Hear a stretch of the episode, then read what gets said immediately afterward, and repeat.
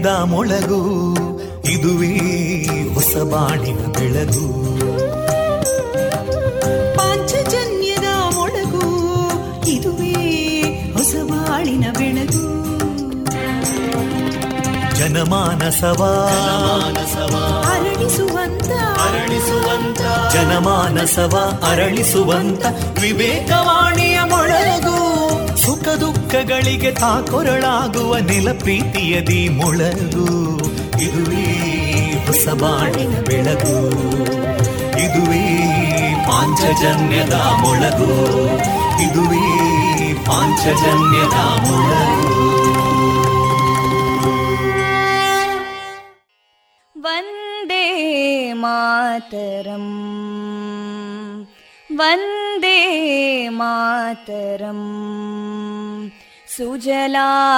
सुफलां मलयज शीतलां सस्यश्यामलां मातरं वन्दे मातरम्। शुभ्रज्योत्स्ना पुलकितयामिनीं पुल्लकुसुमिता ध्रुमदळशोभिनीं सुहासिनीं सुमधुरभाषिणीं सुखदां वरदां मातरं वन्दे मातरम् कोटि कोटि कण्ठा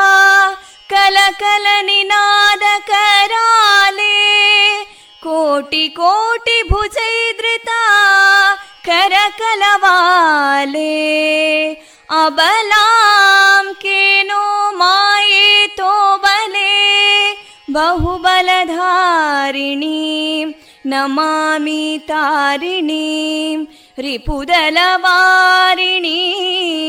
मातरं वन्दे मातरम् तुमि विद्या तुमि धर्मा तुमि हृदि तुमि मर्मा त्वं हि प्राणा शरीरे बाहुते तुमि मा शक्ति हृदये तुमि मा भक्ति तोमारयी प्रतिमागडी मन्दिरे मन्दिरे वन्दे मातरम्। त्वं हि दुर्गा दशप्रहरणधारिणीं कमलां कमलदलविहारिणीं वाणीं विद्यादायिनीं नमामि त्वां नमामि कमलाम् अमलामतुलां सुजलां सुफलां मातरम् वन्दे मातरम् श्यामलां सरलां सुस्मितां भूषितां धरणीं भरणीं मातरं वन्दे मातरम् वन्दे मातरम्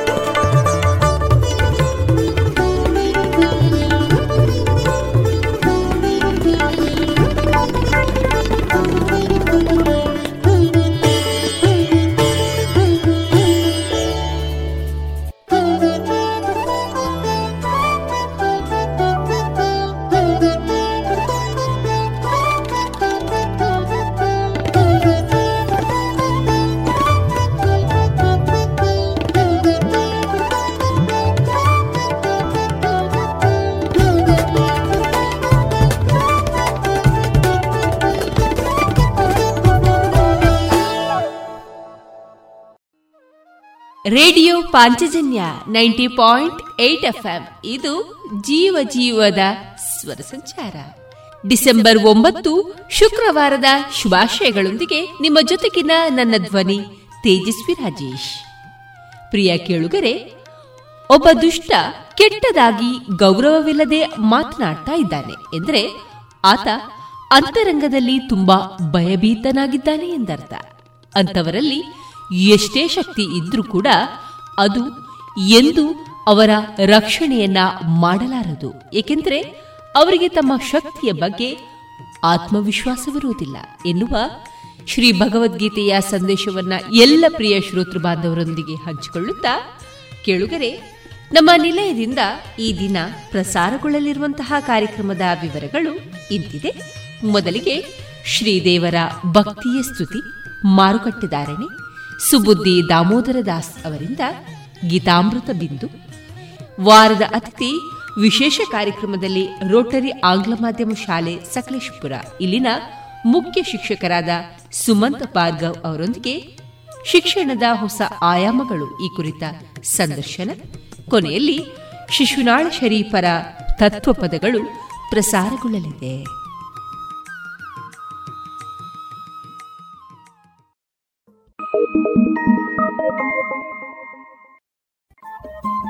ರೇಡಿಯೋ ಪಾಂಚಜನ್ಯ ತೊಂಬತ್ತು ಬಿಂದು ಎಂಟು ಎಫ್ಎಂ ಸಮುದಾಯ ಬಾನುಲಿ ಕೇಂದ್ರ ಪುತ್ತೂರು. ಇದು ಜೀವ ಜೀವದ ಸ್ವರ ಸಂಚಾರ.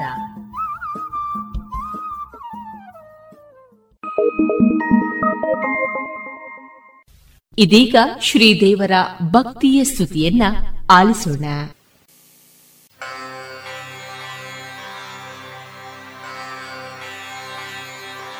ಲಕ್ಷ್ಮಿ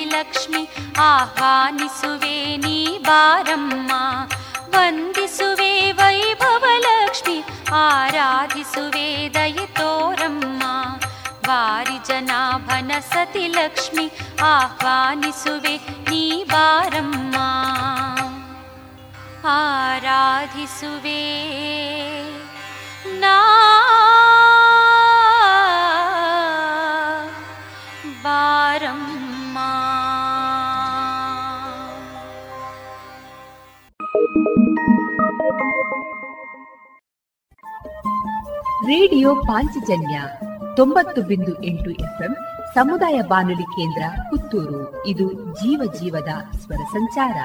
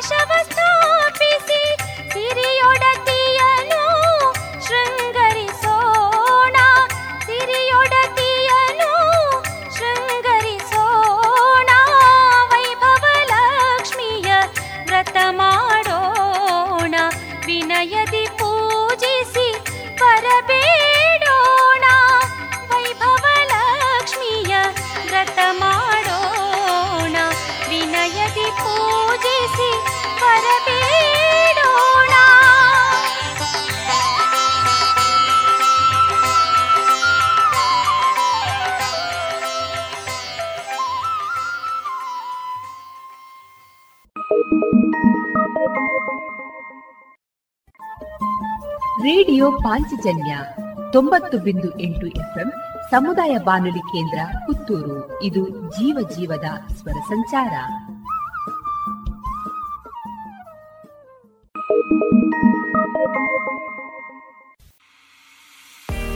ನಿಮಗೆ ಐಎಎಸ್, ಐಪಿಎಸ್, ಕೆಎಎಸ್ ಅಧಿಕಾರಿಯಾಗುವ ಕನಸಿದೆ.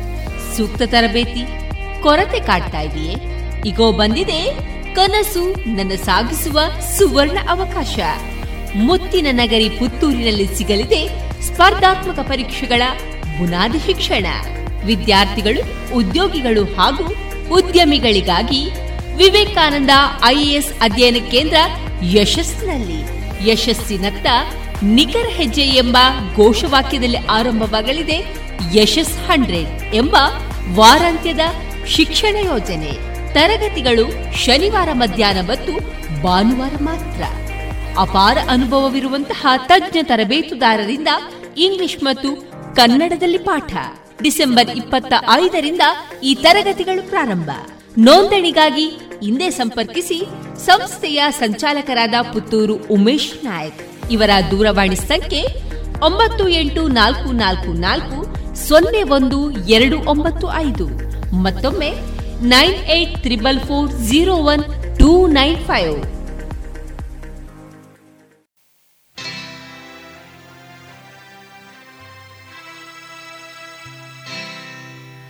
ವರಲಕ್ಷ್ಮಿಯೇ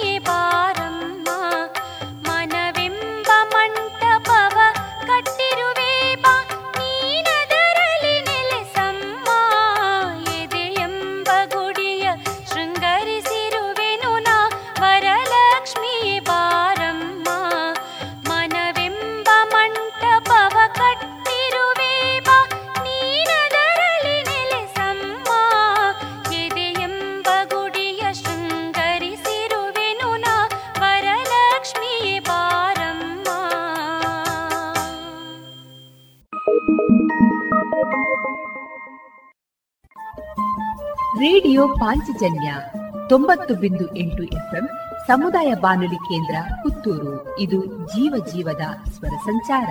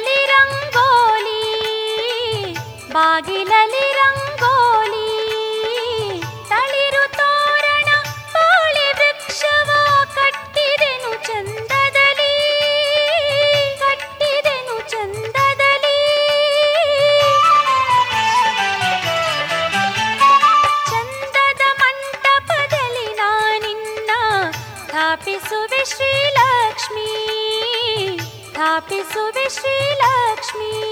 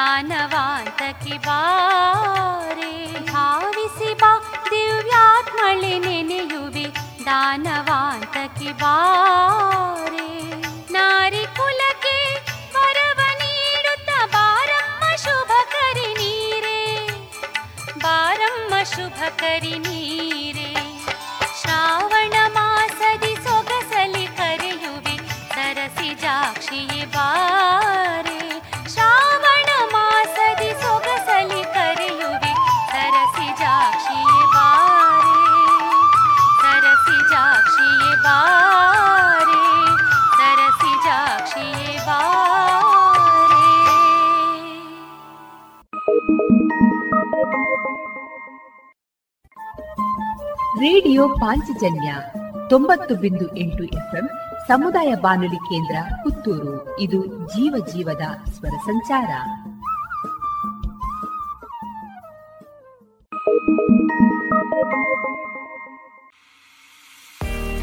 ನಿಮಗೆ ಐಎಎಸ್ ಐಪಿಎಸ್ ಕೆಎಎಸ್ ಅಧಿಕಾರಿಯಾಗುವ ಕನಸಿದೆ ಸೂಕ್ತ ತರಬೇತಿ ಕೊರತೆ ಕಾಡ್ತಾ ಇದೆಯೇ ಈಗೋ ಬಂದಿದೆ ಕನಸು ನನ್ನ ಸಾಗಿಸುವ ಸುವರ್ಣ ಅವಕಾಶ.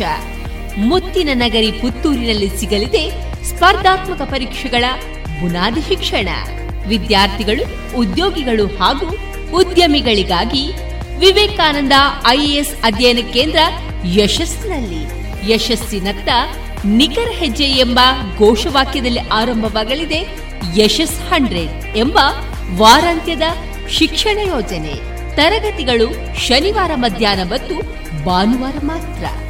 ಅಪಾರ ಅನುಭವವಿರುವಂತಹ ತಜ್ಞ ತರಬೇತುದಾರರಿಂದ ಇಂಗ್ಲಿಷ್ ಮತ್ತು ಕನ್ನಡದಲ್ಲಿ ಪಾಠ.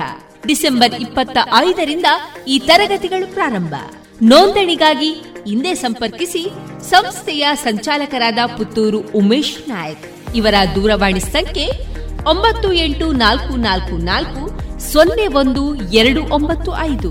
ಮತ್ತೊಮ್ಮೆ nine eight triple four zero one two nine five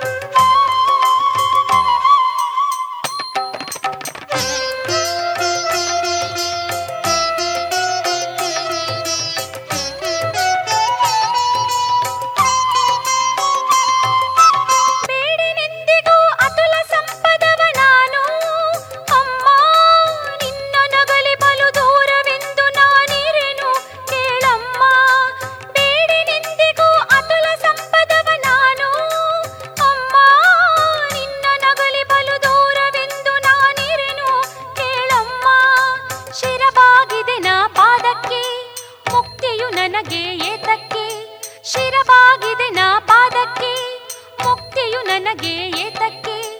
ನಿನ್ನ ಪಾದ ಪದ್ಮಗಳಲ್ಲಿ ಸ್ಥಳವ ಬೇಡುವೆ. ಹಸು ಕಂದ ಕೂಗಲು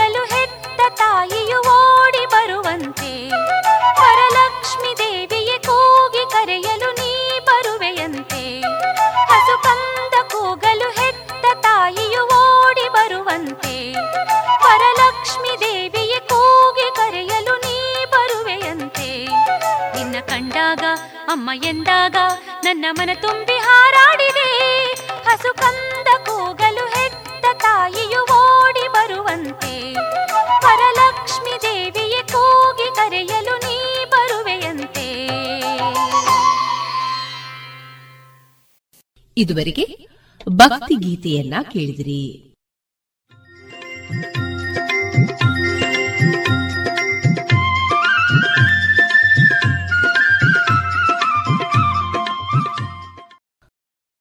ಮಾರುಕಟ್ಟೆ ಧಾರಣೆ ಇಂತಿದೆ. ಹೊಸ ಅಡಿಕೆ ಮುನ್ನೂರ ಇಪ್ಪತ್ತ ಐದರಿಂದ ಮುನ್ನೂರ ಎಂಬತ್ತು, ಹಳೆ ಅಡಿಕೆ ಫ್ರೆಶ್ ಚೋಲ್ ನಾಲ್ಕನೂರ ಐವತ್ತ ಐದರಿಂದ ನಾಲ್ಕನೂರ ತೊಂಬತ್ತು, ಹಳೆ ಅಡಿಕೆ ಡಬಲ್ ಚೋಲ್ ಐನೂರ ಹತ್ತರಿಂದ ಐನೂರ ನಲವತ್ತ ಐದು, ಹಳೆ ಪಟೋರ ಮುನ್ನೂರರಿಂದ ಮುನ್ನೂರ ಅರವತ್ತು, ಹೊಸ ಪಟೋರ ಇನ್ನೂರ ಐವತ್ತರಿಂದ ಇನ್ನೂರ ಎಪ್ಪತ್ತ ಐದು, ಹಳೆ ಉಳ್ಳಿಗಡ್ಡೆ ಇನ್ನೂರ ನಲವತ್ತರಿಂದ ಇನ್ನೂರ ಎಪ್ಪತ್ತ ಐದು, ಹೊಸ ಉಳ್ಳಿಗಡ್ಡೆ ನೂರ ಐವತ್ತರಿಂದ ಇನ್ನೂರ ಹತ್ತು ಹಳೆ ಕರಿಗೊಟ್ಟು ಇನ್ನೂರರಿಂದ ಇನ್ನೂರ ಐವತ್ತು ಹೊಸ ಕರಿಗೊಟ್ಟು ನೂರ ಎಂಬತ್ತರಿಂದ ಇನ್ನೂರ ಐವತ್ತು ಕಾಳುಮೆಣಸು ಮುನ್ನೂರ ಎಪ್ಪತ್ತ ಆರರಿಂದ ನಾಲ್ಕುನೂರ ತೊಂಬತ್ತ ಐದು ಒಣಕೊಕ್ಕೋ ನೂರ ತೊಂಬತ್ತರಿಂದ ಇನ್ನೂರ ಹತ್ತು ಹಸಿಕೊಕ್ಕೋ ಐವತ್ತ ಎರಡರಿಂದ ಐವತ್ತ ಏಳು ರಬ್ಬರ್ ಧಾರಣೆ ಆರ್ಎಸ್ಎಸ್ ಫೋರ್ ನೂರ ನಲವತ್ತು ರೂಪಾಯಿ, ಆರ್ಎಸ್ಎಸ್ ಫೈವ್ ನೂರ ಇಪ್ಪತ್ತ ಏಳು ರೂಪಾಯಿ, ಲಾಟ್ ನೂರ ಇಪ್ಪತ್ತ ಮೂರು ರೂಪಾಯಿ ಸ್ಕ್ರಾಪ್ ಐವತ್ತ ಆರರಿಂದ ಅರವತ್ತ ಆರು ರೂಪಾಯಿ.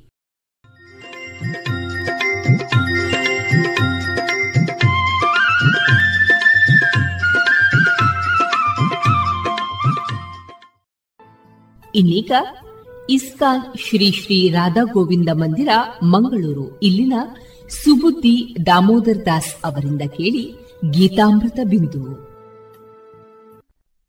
ಹರೇ ಕೃಷ್ಣ. ಎಲ್ಲ ಕೇಳುಗರಿಗೂ ಭಗವದ್ಗೀತಾ ಅಧ್ಯಯನಕ್ಕೆ ಸ್ವಾಗತ. ಕ್ಷೇತ್ರ ಕ್ಷೇತ್ರಜ್ಞ ಯೋಗ ಎಂಬ ಹೆಸರಿನ ಹದಿಮೂರನೇ ಅಧ್ಯಾಯವನ್ನು ನಾವು ಅಧ್ಯಯನ ಮಾಡುತ್ತಿದ್ದೇವೆ. ಕ್ಷೇತ್ರ, ಜ್ಞಾನ ಮತ್ತು ಜ್ಞೇಯ ಈ ವಿಚಾರವಾಗಿ ಭಗವಂತನು ಸಂಗ್ರಹವಾಗಿ ಹೇಳಿಕೊಟ್ಟಾಯಿತು. ಭಗವಂತನ ಭಕ್ತರು ಮಾತ್ರ ಇದನ್ನು ಸರಿಯಾಗಿ ಅರ್ಥ ಮಾಡಿಕೊಳ್ಳಲು ಸಾಧ್ಯ. ಇತಿ ಕ್ಷೇತ್ರಂ ತಥಾ ಜ್ಞಾನಂ ಜ್ಞೇಯಂ ಚೋಕ್ತಂ ಸಮಾಸತ ಮದ್ಭಕ್ತ ಏತದ್ವಿಜ್ಞಾಯ ಮದ್ಭಾವಾಯೋಪಪದ್ಯತೆ. ಅನುವಾದ, ಹೀಗೆ ನಾನು ಕ್ಷೇತ್ರ, ಅಂದರೆ ದೇಹ, ಜ್ಞಾನ ಮತ್ತು ಜ್ಞಾನಕ್ಕೆ ನಿಲುಕುವುದು ಎಂದರೆ ಜ್ಞೇಯ, ಇವನ್ನು ಸಂಗ್ರಹವಾಗಿ ಹೇಳಿದ್ದಾಯಿತು. ನನ್ನ ಭಕ್ತರು ಮಾತ್ರ ಇದನ್ನು ಪೂರ್ಣವಾಗಿ ಅರ್ಥ ಮಾಡಿಕೊಂಡು ನನ್ನ ಸ್ವಭಾವವನ್ನು ಪಡೆಯುತ್ತಾರೆ. ಕ್ಷೇತ್ರಜ್ಞ, ಜ್ಞಾನ ಮತ್ತು ಜ್ಞೇಯ ಈ ವಿಚಾರಗಳನ್ನು ಒಟ್ಟಿಗೆ ಸೇರಿಸಿ ವಿಜ್ಞಾನ ಎಂದು ಕರೆಯುತ್ತೇವೆ. ಭಗವಂತನ ಪರಿಶುದ್ಧ ಭಕ್ತರು ಈ ಪೂರ್ಣ ಜ್ಞಾನವನ್ನು ನೇರವಾಗಿ ತಿಳಿಯಲು ಸಾಧ್ಯವಿದೆ. ಎಲ್ಲ ಪ್ರಜ್ಞೆಯನ್ನು ಕೃಷ್ಣನ ಕಾರ್ಯಗಳಿಗೆ ವರ್ಗಾಯಿಸಿ ಶ್ರೀಕೃಷ್ಣನೇ ಸರ್ವಸ್ವ ಎಂದು ಅರ್ಥ ಮಾಡಿಕೊಳ್ಳುತ್ತಲೇ ನಾವು ನಿಜವಾದ ಜ್ಞಾನವನ್ನು ಸಾಧಿಸುತ್ತೇವೆ. ಇಲ್ಲಿ ಜ್ಞಾನವೆಂದರೆ ಭಕ್ತಿ ಸೇವೆಯ ಪೂರ್ವಭಾವಿ ಅರಿವು. ಹದಿನೈದನೆಯ ಅಧ್ಯಾಯದಲ್ಲಿ ಇದನ್ನು ಬಹು ಸ್ಪಷ್ಟವಾಗಿ ವಿವರಿಸಲಾಗುವುದು. ಪ್ರಕೃತಿಂ ಪುರುಷಂ ಚೈವ ವಿಧ್ಯನಾದಿವುಭಾವಪಿ, ವಿಕಾರಾಂಶ್ಚ ಗುಣಾಂಶ್ಚೈವ ವಿಧಿ ಪ್ರಕೃತಿ ಸಂಭವಾನ್. ಅನುವಾದ, ಪ್ರಕೃತಿ ಮತ್ತು ಜೀವಿಗಳು ಅನಾದಿ ಎಂದು ತಿಳಿಯಬೇಕು. ಅವರ ಮಾರ್ಪಾಡುಗಳು, ಗುಣಗಳು ಪ್ರಕೃತಿಯಿಂದ ಆದವು. ಜೀವಿಗಳ ದೇಹವನ್ನು ಇಲ್ಲಿ ಕ್ಷೇತ್ರ ಎಂದು ಕರೆಯಲಾಗಿದೆ. ಇದು ಐಹಿಕ ಪ್ರಕೃತಿಯಿಂದ ಉಂಟಾಗಿದೆ. ಈ ಕ್ಷೇತ್ರವನ್ನು ಅರಿತವನು ಕ್ಷೇತ್ರಜ್ಞ. ದೇಹವನ್ನು ವ್ಯಕ್ತಿಗತ ಆತ್ಮನೂ ಅರಿತಿದ್ದಾನೆ. ಪರಮಾತ್ಮನೂ ಅರಿತಿದ್ದಾನೆ. ಆದ್ದರಿಂದ ಅವರಿಬ್ಬರೂ ಕ್ಷೇತ್ರಜ್ಞರಾಗಿದ್ದಾರೆ. ಪ್ರಕೃತಿಯೂ ನಿತ್ಯವಾದದ್ದು, ಜೀವಿಯೂ ನಿತ್ಯವಾದವನು. ಎಂದರೆ ಅವರಿಬ್ಬರೂ ಸೃಷ್ಟಿಗೆ ಮೊದಲು ಇದ್ದರು. ಜೀವಿಗಳು ಶ್ರೇಷ್ಠ ಶಕ್ತಿಗೆ ಸೇರಿದವರು. ಐಹಿಕ ನಿಸರ್ಗದಲ್ಲಿ ಕಾರ್ಯಚಟುವಟಿಕೆಗಳನ್ನು ನಡೆಸುವಂತಹ ಅವಕಾಶವನ್ನು ಜೀವಿಗಳಿಗೆ ನೀಡಲಾಗುತ್ತದೆ. ಈ ಅವಕಾಶವನ್ನು ಉಪಯೋಗಿಸಿಕೊಂಡು ಜೀವಿಯು ಭಗವಂತನ ಧಾಮಕ್ಕೆ ಹಿಂದಿರುಗಲು ತನ್ನನ್ನು ಅರ್ಹನನ್ನಾಗಿ ಮಾಡಿಕೊಳ್ಳಬೇಕು. ಇದು ಐಹಿಕ ಸೃಷ್ಟಿಯ ರಹಸ್ಯ. ಜೀವಿಯು ಮೂಲತಃ ಪರಮಪ್ರಭುವಿನ ವಿಭಿನ್ನಾಂಶ. ಆದರೆ ಆತನು ಯಾವಾಗ ಭಗವಂತನ ಸೇವೆಯಲ್ಲಿ ನಿರತನಾಗುವುದಿಲ್ಲವೋ, ಆಗ ಐಹಿಕ ಪ್ರಕೃತಿಯಲ್ಲಿ ಬದ್ಧನಾಗುತ್ತಾನೆ. ಜೀವಿಗಳಿಗೆ ಸಂಬಂಧಿಸಿದ ಎಲ್ಲ ಪರಿವರ್ತನೆಗಳಿಗೂ ವೈವಿಧ್ಯಕ್ಕೂ ದೇಹವೇ ಕಾರಣ. ಚೇತನದ ಮಟ್ಟಿಗೆ ಎಲ್ಲ ಜೀವಿಗಳು ಒಂದೇ.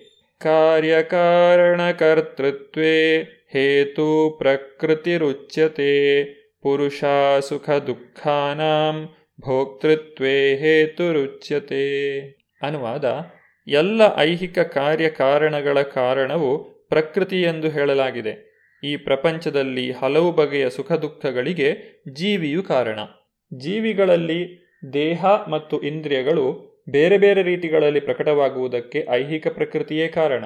ಜೀವಿಗಳಲ್ಲಿ ಎಂಬತ್ತ ನಾಲ್ಕು ಲಕ್ಷ ಬೇರೆ ಬೇರೆ ವರ್ಗಗಳಿವೆ. ಇದೆಲ್ಲವೂ ಐಹಿಕ ಪ್ರಕೃತಿಯ ಸೃಷ್ಟಿ. ಜೀವಿಯು ಬಯಸುವ ಬೇರೆ ಬೇರೆ ಇಂದ್ರಿಯ ಸುಖಗಳ ಕಾರಣದಿಂದಾಗಿ ಬೇರೆ ಬೇರೆ ರೀತಿಯ ದೇಹಗಳು ಸೃಷ್ಟಿಯಾಗುತ್ತವೆ. ಈ ದೇಹಗಳು ಜೀವಿಗೆ ತನ್ನ ಬಯಕೆಗಳನ್ನು ಈಡೇರಿಸಿಕೊಳ್ಳಲು ಅವಕಾಶ ಮಾಡಿಕೊಡುತ್ತವೆ.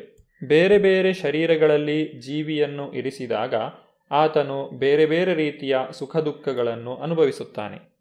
ಐಹಿಕ ಪ್ರಕೃತಿಯ ಮೇಲೆ ಯಜಮಾನಿಕೆ ನಡೆಸುವಂತಹ ಅಪೇಕ್ಷೆಯ ಕಾರಣದಿಂದಾಗಿ ಜೀವಿಯು ಈ ಐಹಿಕ ಪ್ರಪಂಚದಲ್ಲಿದ್ದಾನೆ. ಆದರೆ ಆಧ್ಯಾತ್ಮಿಕ ಪ್ರಪಂಚದಲ್ಲಿ ಇದು ಯಾವುದೂ ಇಲ್ಲ. ಆಧ್ಯಾತ್ಮಿಕ ಪ್ರಪಂಚ ಪರಿಶುದ್ಧವಾದದ್ದು. ಪುರುಷ ಪ್ರಕೃತಿಸ್ಥೋ ಹಿ ಭುಂಕ್ತೆ ಪ್ರಕೃತಿ ಜಾನ್ಗುಣಾನ್, ಕಾರಣಂ ಗುಣ ಸಂಗೋಸ್ಯ ಸದಸದ್ಯೋನಿ ಜನ್ಮಸು ಅನುವಾದ, ಐಹಿಕ ಪ್ರಕೃತಿಯಲ್ಲಿ ಜೀವಾತ್ಮನು ಹೀಗೆ ತ್ರಿಗುಣಗಳನ್ನು ಅನುಭವಿಸುತ್ತಾ ಬದುಕಿನ ರೀತಿಗಳನ್ನು ಅನುಸರಿಸುತ್ತಾನೆ. ಇದಕ್ಕೆ ಐಹಿಕ ಪ್ರಕೃತಿಯೊಡನೆ ಅವನ ಸಹಯೋಗವೇ ಕಾರಣ. ಹೀಗೆ ಆತನು ವಿವಿಧ ಜೀವಿ ವರ್ಗಗಳಲ್ಲಿ ಒಳ್ಳೆಯದನ್ನು ಕೆಟ್ಟದ್ದನ್ನು ಅನುಭವಿಸುತ್ತಾನೆ. ಜೀವಾತ್ಮನು ಒಂದು ಶರೀರದಿಂದ ಇನ್ನೊಂದು ಶರೀರಕ್ಕೆ ಹೇಗೆ ಸಾಗುತ್ತಾನೆ ಎಂಬುದನ್ನು ನಾವು ಈ ಶ್ಲೋಕದ ಸಹಾಯದಿಂದ ಅರ್ಥ ಮಾಡಿಕೊಳ್ಳಬಹುದು. ಮನುಷ್ಯನು ಉಡುಪನ್ನು ಬದಲಾಯಿಸುವ ಹಾಗೆ ಜೀವಿಯು ದೇಹದಿಂದ ದೇಹಕ್ಕೆ ಸಾಗುತ್ತಾನೆ. ಎರಡನೆಯ ಅಧ್ಯಾಯದಲ್ಲೂ ಇದನ್ನು ವಿವರಿಸಲಾಗಿದೆ. ಈ ಬದಲಾವಣೆಗೆ ಐಹಿಕ ಅಸ್ತಿತ್ವದಲ್ಲಿ ಅವನಿಗಿರುವಂತಹ ಆಸಕ್ತಿಯೇ ಕಾರಣವಾಗಿದೆ. ಈ ಮಾಯಾಶಕ್ತಿಯು ಅವನನ್ನು ಮೋಹಗೊಳಿಸಿದಷ್ಟು ಕಾಲವೂ ಅವನು ದೇಹದಿಂದ ದೇಹಕ್ಕೆ ಸಾಗುತ್ತಲೇ ಇರಬೇಕಾಗುತ್ತದೆ. ಐಹಿಕ ಪ್ರಕೃತಿಯ ಮೇಲೆ ಪ್ರಭುತ್ವ ನಡೆಸಬೇಕೆಂಬ ಅವನ ಆಸೆಯಿಂದ ಅವನು ಇಂತಹ ಅಪೇಕ್ಷಣೀಯವಲ್ಲದ ಸನ್ನಿವೇಶಗಳಲ್ಲಿ ಇರಿಸಲ್ಪಡುತ್ತಾನೆ. ಜೀವಿಯು ಒಮ್ಮೆ ದೇವತೆಯಾಗಿ, ಒಮ್ಮೆ ಮನುಷ್ಯನಾಗಿ, ಒಮ್ಮೆ ಮೃಗವಾಗಿ, ಪಕ್ಷಿಯಾಗಿ, ಹುಳುವಾಗಿ, ಜಲಪ್ರಾಣಿಯಾಗಿ ಹುಟ್ಟುತ್ತಾನೆ. ವ್ಯಕ್ತಿಯು ಮೂರು ಐಹಿಕ ಗುಣಗಳನ್ನು ಮೀರಿ ದಿವ್ಯ ಸ್ಥಿತಿಯನ್ನು ಸಾಧಿಸಬೇಕು. ಇದಕ್ಕೆ ಕೃಷ್ಣ ಪ್ರಜ್ಞೆ ಎಂದು ಹೆಸರು. ಮನುಷ್ಯನು ಕೃಷ್ಣ ಪ್ರಜ್ಞೆಯಲ್ಲಿ ನೆಲೆಸದೇ ಇದ್ದರೆ ಅವನ ಐಹಿಕ ಪ್ರಜ್ಞೆಯು ಅವನು ದೇಹದಿಂದ ದೇಹಕ್ಕೆ ಸಾಗುವಂತೆ ಒತ್ತಾಯ ಮಾಡುತ್ತದೆ. ಏಕೆಂದರೆ ಅನಾದಿ ಕಾಲದಿಂದ ಅವನಿಗೆ ಐಹಿಕ ಬಯಕೆಗಳು ಇದ್ದೇ ಇವೆ. ಜೀವಿಯು ಈ ಗ್ರಹಿಕೆಯನ್ನು ಬದಲಾಯಿಸಿಕೊಳ್ಳಬೇಕು. ಭಗವಂತನ ಕುರಿತಾಗಿ ಶ್ರವಣವನ್ನು ಮಾಡುವ ಮೂಲಕ ಇದನ್ನು ನಾವು ಸಾಧಿಸಬಹುದು. ಅರ್ಜುನನು ದೇವೋತ್ತಮ ಪರಮಪುರುಷನಿಂದ ಈ ವಿಜ್ಞಾನವನ್ನು ಕೇಳಿ ತಿಳಿದುಕೊಳ್ಳುತ್ತಿದ್ದಾನೆ. ಜೀವಿಯೂ ಸಹ ಈ ಶ್ರವಣ ಪ್ರಕ್ರಿಯೆಗೆ ತನ್ನನ್ನು ಒಪ್ಪಿಸಿಕೊಂಡರೆ ಐಹಿಕ ಪ್ರಕೃತಿಯ ಮೇಲೆ ಯಜಮಾನಿಕೆ ನಡೆಸಬೇಕೆಂಬ ಅವನ ಬಹುಕಾಲದ ಬಯಕೆಯನ್ನು ಕಳೆದುಕೊಳ್ಳುತ್ತಾನೆ. ಯಜಮಾನಿಕೆ ನಡೆಸಬೇಕೆಂಬ ಈ ಬಯಕೆಯನ್ನು ಕಳೆದುಕೊಂಡಂತೆ ಕ್ರಮೇಣ ಮತ್ತು ಸರಿಪ್ರಮಾಣದಲ್ಲಿ ಆಧ್ಯಾತ್ಮಿಕ ಸುಖವನ್ನು ಅನುಭವಿಸುತ್ತಾನೆ. ಅವನು ದೇವೋತ್ತಮ ಪರಮಪುರುಷನ ಸಹಯೋಗವನ್ನು ಕಲಿತುಕೊಂಡಂತೆ ಅಷ್ಟಷ್ಟು ಮಟ್ಟಿಗೆ ತನ್ನ ನಿತ್ಯ ಆನಂದದ ಬದುಕನ್ನು ಸವಿಯುತ್ತಾನೆ. ಉಪದೃಷ್ಟ ಅನುಮಂತಾಚ ಭರ್ತಾ ಭೋಕ್ತಾ ಮಹೇಶ್ವರ ಪರಮಾತ್ಮೇತಿ ಚಾಪ್ಯುಕ್ತೋ ದೇಹೇಸ್ಮಿನ್ ಪುರುಷಾಪರ ಅನುವಾದ, ಆದರೂ ಈ ದೇಹದಲ್ಲಿ ಇನ್ನೊಬ್ಬನಿದ್ದಾನೆ. ಅವನು ದಿವ್ಯಾನುಭವಿ. ಅವನು ಪ್ರಭು ಮತ್ತು ಪರಮಸ್ವಾಮಿ. ಅವನು ಮೇಲ್ವಿಚಾರಕನಾಗಿ ಮತ್ತು ಅಪ್ಪಣೆ ಕೊಡುವವನಾಗಿ ಇರುತ್ತಾನೆ. ಅವನಿಗೆ ಪರಮಾತ್ಮನೆಂದು ಹೆಸರು. ಈ ಶರೀರದಲ್ಲಿ ಜೀವಾತ್ಮನ ಜೊತೆಗೆ ಇರುವಂತಹ ಇನ್ನೊಬ್ಬ ವ್ಯಕ್ತಿ ಪರಮಾತ್ಮ. ಆತನು ಭಗವಂತನ ಪ್ರತಿನಿಧಿಯಾಗಿದ್ದಾನೆ. ವ್ಯಕ್ತಿಗತ ಆತ್ಮನು ಒಂದು ವಿಶಿಷ್ಟ ಕ್ಷೇತ್ರದ ಚಟುವಟಿಕೆಗಳನ್ನು ಅನುಭವಿಸುತ್ತಾನೆ. ಆದರೆ ಪರಮಾತ್ಮನು ಮಿತಿಗಳಿರುವ ಭೋಕ್ತೃವಾಗಲಿ, ದೇಹದ ಚಟುವಟಿಕೆಗಳಲ್ಲಿ ಭಾಗವಹಿಸುವವನಾಗಿ ಆಗಲಿ ಅಲ್ಲಿ ಇರುವುದಿಲ್ಲ. ಪರಮಾತ್ಮನು ಸಾಕ್ಷಿಯಾಗಿ, ಮೇಲ್ವಿಚಾರಕನಾಗಿ ಅಪ್ಪಣೆ ಕೊಡುವವನಾಗಿ ಪರಮ ಭೋಕ್ತೃವಾಗಿ ಇರುತ್ತಾನೆ. ಆದ್ದರಿಂದಲೇ ಆತನನ್ನು ಪರಮಾತ್ಮ ಎಂದು ಕರೆಯುವುದು. ಈ ಪರಮಾತ್ಮನು ಜೀವಾತ್ಮನ ಐಹಿಕ ಭೋಗದ ಬಯಕೆಗೆ ಅನುಮತಿಯನ್ನು ನೀಡುತ್ತಾನೆ. ಪರಮಾತ್ಮನ ಅನುಮತಿ ಇಲ್ಲದೆ ಹೋದರೆ ಜೀವಾತ್ಮನು ಏನನ್ನೂ ಮಾಡಲು ಸಾಧ್ಯವಿಲ್ಲ. ಪರಮಾತ್ಮನನ್ನು ಭೋಕ್ತ ಎಂದು ಕರೆಯುತ್ತಾರೆ. ಅಂದರೆ ಆತನು ಪಾಲಕನು. ಜೀವಾತ್ಮನನ್ನು ಭುಕ್ತ ಎಂದು ಕರೆಯುತ್ತಾರೆ. ಅಂದರೆ ಆತನು ಪಾಲಿತನಾದವನು. ಪರಮಾತ್ಮನು ಜೀವಾತ್ಮನನ್ನು ಮತ್ತೆ ಆಧ್ಯಾತ್ಮಿಕ ಶಕ್ತಿಗೆ ಕರೆದೊಯ್ಯಲು ಸದಾಕಾಲ ಕಾತರನಾಗಿರುತ್ತಾನೆ. ಆತನು ಅಂತರಂಗದಿಂದಲೂ ಹೊರಗಿನಿಂದಲೂ ಜೀವಾತ್ಮನಿಗೆ ಮಾರ್ಗದರ್ಶನ ಮಾಡುತ್ತಲೇ ಇರುತ್ತಾನೆ. ಅವನು ಐಹಿಕ ಕ್ಷೇತ್ರದಲ್ಲಿ ಜೀವಿಯ ಕಾರ್ಯರೀತಿಯು ನಿಜವಾದ ಸುಖದ ಹಾದಿ ಅಲ್ಲ ಎಂದು ಜೀವಿಗೆ ಮನವರಿಕೆ ಮಾಡಲು ಪ್ರಯತ್ನಿಸುತ್ತಾನೆ. ಇದನ್ನು ಬಿಟ್ಟು ಬಿಡು, ನಿನ್ನ ನಂಬಿಕೆಯನ್ನು ನನ್ನೆಡೆಗೆ ತಿರುಗಿಸು, ಆಗ ನೀನು ಸುಖವಾಗಿರುವೆ. ಎಂದು ಅವನು ಹೇಳುತ್ತಾನೆ. ಹೀಗೆ ವಿವೇಕಿಯು ಪರಮಾತ್ಮನಲ್ಲಿ ಅಥವಾ ದೇವೋತ್ತಮ ಪರಮಪುರುಷನಲ್ಲಿ ನಂಬಿಕೆ ಇಟ್ಟುಕೊಳ್ಳುತ್ತಾನೆ. ಇದರಿಂದ ಅವನು ನಿತ್ಯ ಜ್ಞಾನಾನಂದದ ಬೆಳಕಿನತ್ತ ನಡೆಯಲು ಪ್ರಾರಂಭಿಸುತ್ತಾನೆ. ಯಾ ಏವಂ ವೇತ್ತಿ ಪುರುಷಂ ಪ್ರಕೃತಿಂ ಚ ಗುಣೈ ಸಹ ಸರ್ವಥಾ ವರ್ತಮಾನೋಪಿ ನ ಸ ಭೂಯೋಭಿಜಾಯತೆ. ಅನುವಾದ ಪ್ರಕೃತಿಯನ್ನು, ಜೀವಿಯನ್ನು ಮತ್ತು ಗುಣಗಳ ಪರಸ್ಪರ ಪ್ರಕ್ರಿಯೆಯನ್ನು ಕುರಿತ ಈ ತತ್ವಜ್ಞಾನವನ್ನು ಅರ್ಥ ಮಾಡಿಕೊಂಡವನು ಮುಕ್ತಿಯನ್ನು ಪಡೆಯುವುದು ನಿಶ್ಚಯ. ಅವನ ಪ್ರಸ್ತುತ ಸ್ಥಿತಿ ಏನೇ ಆಗಿರಲಿ, ಅವನು ಇಲ್ಲಿ ಮತ್ತೆ ಹುಟ್ಟುವುದಿಲ್ಲ. ಪ್ರಕೃತಿ, ಪುರುಷ ಹಾಗೂ ಮೂರು ಗುಣಗಳ ಬಗ್ಗೆ ಯಾರು ಅರ್ಥ ಮಾಡಿಕೊಳ್ಳುತ್ತಾರೋ, ಅವರು ಮತ್ತೆ ಈ ಐಹಿಕ ಪ್ರಪಂಚದಲ್ಲಿ ಜನ್ಮವನ್ನು ತಾಳುವುದಿಲ್ಲ. ಜನ್ಮ, ಮೃತ್ಯು, ಜರ, ವ್ಯಾಧಿ, ಚಕ್ರದಿಂದ ಅವರು ಬಿಡುಗಡೆಯನ್ನು ಪಡೆಯುತ್ತಾರೆ. ಭಗವಂತನ ಕುರಿತಾದಂತಹ ಜ್ಞಾನವನ್ನು ಪಡೆಯುವುದರಿಂದ ನಮಗೆ ಉಂಟಾಗುವಂತಹ ಪ್ರಯೋಜನ ಇದು. ಧ್ಯಾನೇನಾತ್ಮನಿ ಪಶ್ಯಂತಿ ಕೇಚಿದಾತ್ಮಾನಮಾತ್ಮನ ಅನ್ಯೇ ಸಾಂಖ್ಯೇನ ಯೋಗೇನ ಕರ್ಮಯೋಗೇನ ಚಾಪರೇ. ಅನುವಾದ, ಕೆಲವರು ಧ್ಯಾನದಿಂದ, ಮತ್ತೆ ಕೆಲವರು ಜ್ಞಾನವನ್ನು ಬೆಳೆಸಿಕೊಂಡು, ಇನ್ನು ಕೆಲವರು ನಿಷ್ಕಾಮ ಕರ್ಮದಿಂದ ತಮ್ಮೊಳಗಿರುವ ಪರಮಾತ್ಮನನ್ನು ಕಾಣುತ್ತಾರೆ. ಧ್ಯಾನ ಅಥವಾ ಅಷ್ಟಾಂಗ ಯೋಗ ಸಾಂಖ್ಯ ಅಥವಾ ಜ್ಞಾನಯೋಗ, ನಿಷ್ಕಾಮ ಕರ್ಮಯೋಗ, ಇವೆಲ್ಲವೂ ಪರಮಾತ್ಮನನ್ನು ಕಾಣಲು ಇರುವಂತಹ ಬೇರೆ ಬೇರೆ ಮಾರ್ಗಗಳು. ಅನ್ಯೇತ್ವೇವಂ ಅಜಾನಂತಹ, ಶ್ರುತ್ವಾ ನೇಭ್ಯ ಉಪಾಸತೆ, ತೇಪಿ ಚ ಅತಿತರಂತ್ಯೇವ, ಮೃತ್ಯುಂ ಶ್ರುತಿಪರಾಯಣ. ಅನುವಾದ ಇನ್ನು ಕೆಲವರಿದ್ದಾರೆ. ಅವರಿಗೆ ಹೆಚ್ಚು ಆಧ್ಯಾತ್ಮಿಕ ಜ್ಞಾನ ಇರುವುದಿಲ್ಲ. ಆದರೂ ಪರಮಪುರುಷನ ವಿಷಯವನ್ನು ಇತರರಿಂದ ಕೇಳಿ ಅವನನ್ನು ಪೂಜಿಸಲು ಪ್ರಾರಂಭಿಸುತ್ತಾರೆ. ಆಚಾರ್ಯರಿಂದ ಕೇಳಿ ತಿಳಿದುಕೊಳ್ಳುವ ಪ್ರವೃತ್ತಿಯಿಂದ ಅವರು ಹುಟ್ಟು ಸಾವುಗಳನ್ನು ದಾಟುತ್ತಾರೆ. ಅಷ್ಟಾಗಿ ಜ್ಞಾನವನ್ನು ಹೊಂದಿಲ್ಲದೇ ಇರುವಂತಹ ವ್ಯಕ್ತಿಗಳು ವಿಷಯವನ್ನು ಇತರರಿಂದ ಕೇಳಿ ತಿಳಿದುಕೊಂಡು ಅವುಗಳ ಬಗ್ಗೆ ಆಸಕ್ತಿಯನ್ನು ಹೊಂದುತ್ತಾರೆ. ಇವರನ್ನು ಶ್ರುತಿಪರಾಯಣರು ಎಂದು ಕರೆಯುತ್ತಾರೆ. ಅಧಿಕೃತವಾದಂತಹ ಗುರು ಪರಂಪರೆಯಿಂದ ಕೇಳಿ ತಿಳಿದುಕೊಳ್ಳುವಂತಹ ಇವರೂ ಸಹ ಸಂಸಾರ ಸಾಗರದಿಂದ ಪಾರಾಗುತ್ತಾರೆ. ಮುಂದಿನ ಭಾಗದಲ್ಲಿ ಭಗವಂತನು ಜ್ಞಾನ ಚಕ್ಷುವಿನ ಬಗ್ಗೆ ತಿಳಿಸಿಕೊಡುತ್ತಿದ್ದಾನೆ. ಇದರ ಬಗ್ಗೆ ನಾವು ಮುಂದಿನ ಸಂಚಿಕೆಯಲ್ಲಿ ನೋಡೋಣ. ಧನ್ಯವಾದಗಳು. ಹರೇ ಕೃಷ್ಣ.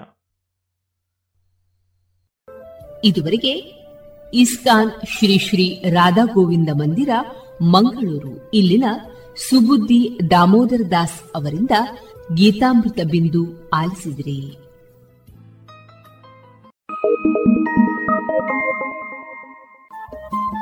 ರೇಡಿಯೋ ಪಾಂಚಜನ್ಯ ತೊಂಬತ್ತು ಬಿಂದು ಎಂಟು ಎಫ್ಎಂ ಸಮುದಾಯ ಬಾನುಲಿ ಕೇಂದ್ರ ಪುತ್ತೂರು. ಇದು ಜೀವ ಜೀವದ ಸ್ವರ ಸಂಚಾರ.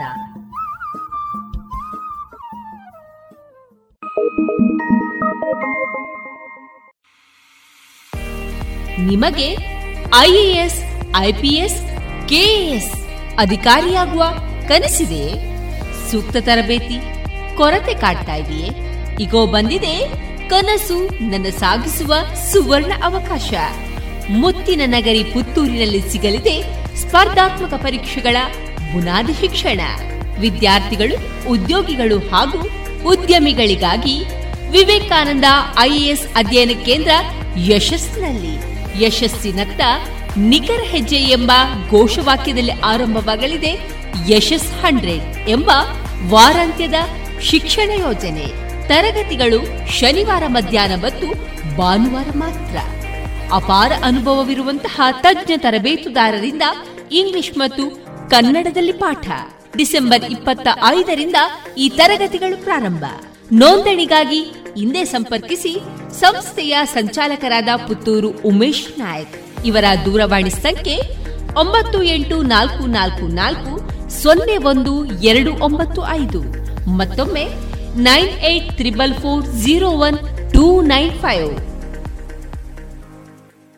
ಗೌರವಾನ್ವಿತ ನಾಗರಿಕರೇ, ಮೇಲಿಂದ ಮೇಲೆ ತಲೆನೋವು, ತಲೆ ತಿರುಗುವುದು, ಉಸಿರಾಟದ ಸಮಸ್ಯೆ, ದೃಷ್ಟಿಯ ಸಮಸ್ಯೆಗಳು, ಅನಿಯಮಿತ ಹೃದಯ ಬಡಿತ, ಇದು ಅಧಿಕ ರಕ್ತದೊತ್ತಡದ ಲಕ್ಷಣಗಳಾಗಿವೆ. ಇದನ್ನು ನಿಯಂತ್ರಿಸಲು ಉಪ್ಪು, ಉಪ್ಪಿನಕಾಯಿ, ಕರಿದ ಪದಾರ್ಥಗಳನ್ನು ಸೇವಿಸಬೇಡಿ. ಧೂಮಪಾನ, ಮದ್ಯಪಾನ ಮತ್ತು ತಂಬಾಕು ಪದಾರ್ಥಗಳನ್ನು ಸೇವಿಸಬಾರದು. ದಿನನಿತ್ಯ ದೈಹಿಕ ಚಟುವಟಿಕೆ, ಯೋಗ ಮತ್ತು ವ್ಯಾಯಾಮವನ್ನು ತಪ್ಪದೇ ಮಾಡಿ. ನಿಮ್ಮ ಬಿಪಿಯನ್ನು ನಿಯಮಿತವಾಗಿ ಹತ್ತಿರದ ಆರೋಗ್ಯ ಕೇಂದ್ರದಲ್ಲಿ ಪರೀಕ್ಷಿಸಿ ಮತ್ತು ಸಲಹೆಗಳನ್ನು ಪಡೆದುಕೊಂಡು ಮುಂಜಾಗ್ರತೆ ಇದು ಜಿಲ್ಲಾ ಎನ್ಸಿಡಿ ವಿಭಾಗ, ಆರೋಗ್ಯ ಇಲಾಖೆ, ದಕ್ಷಿಣ ಕನ್ನಡ ಜಿಲ್ಲೆ ಇವರ ಪ್ರಕಟಣೆ.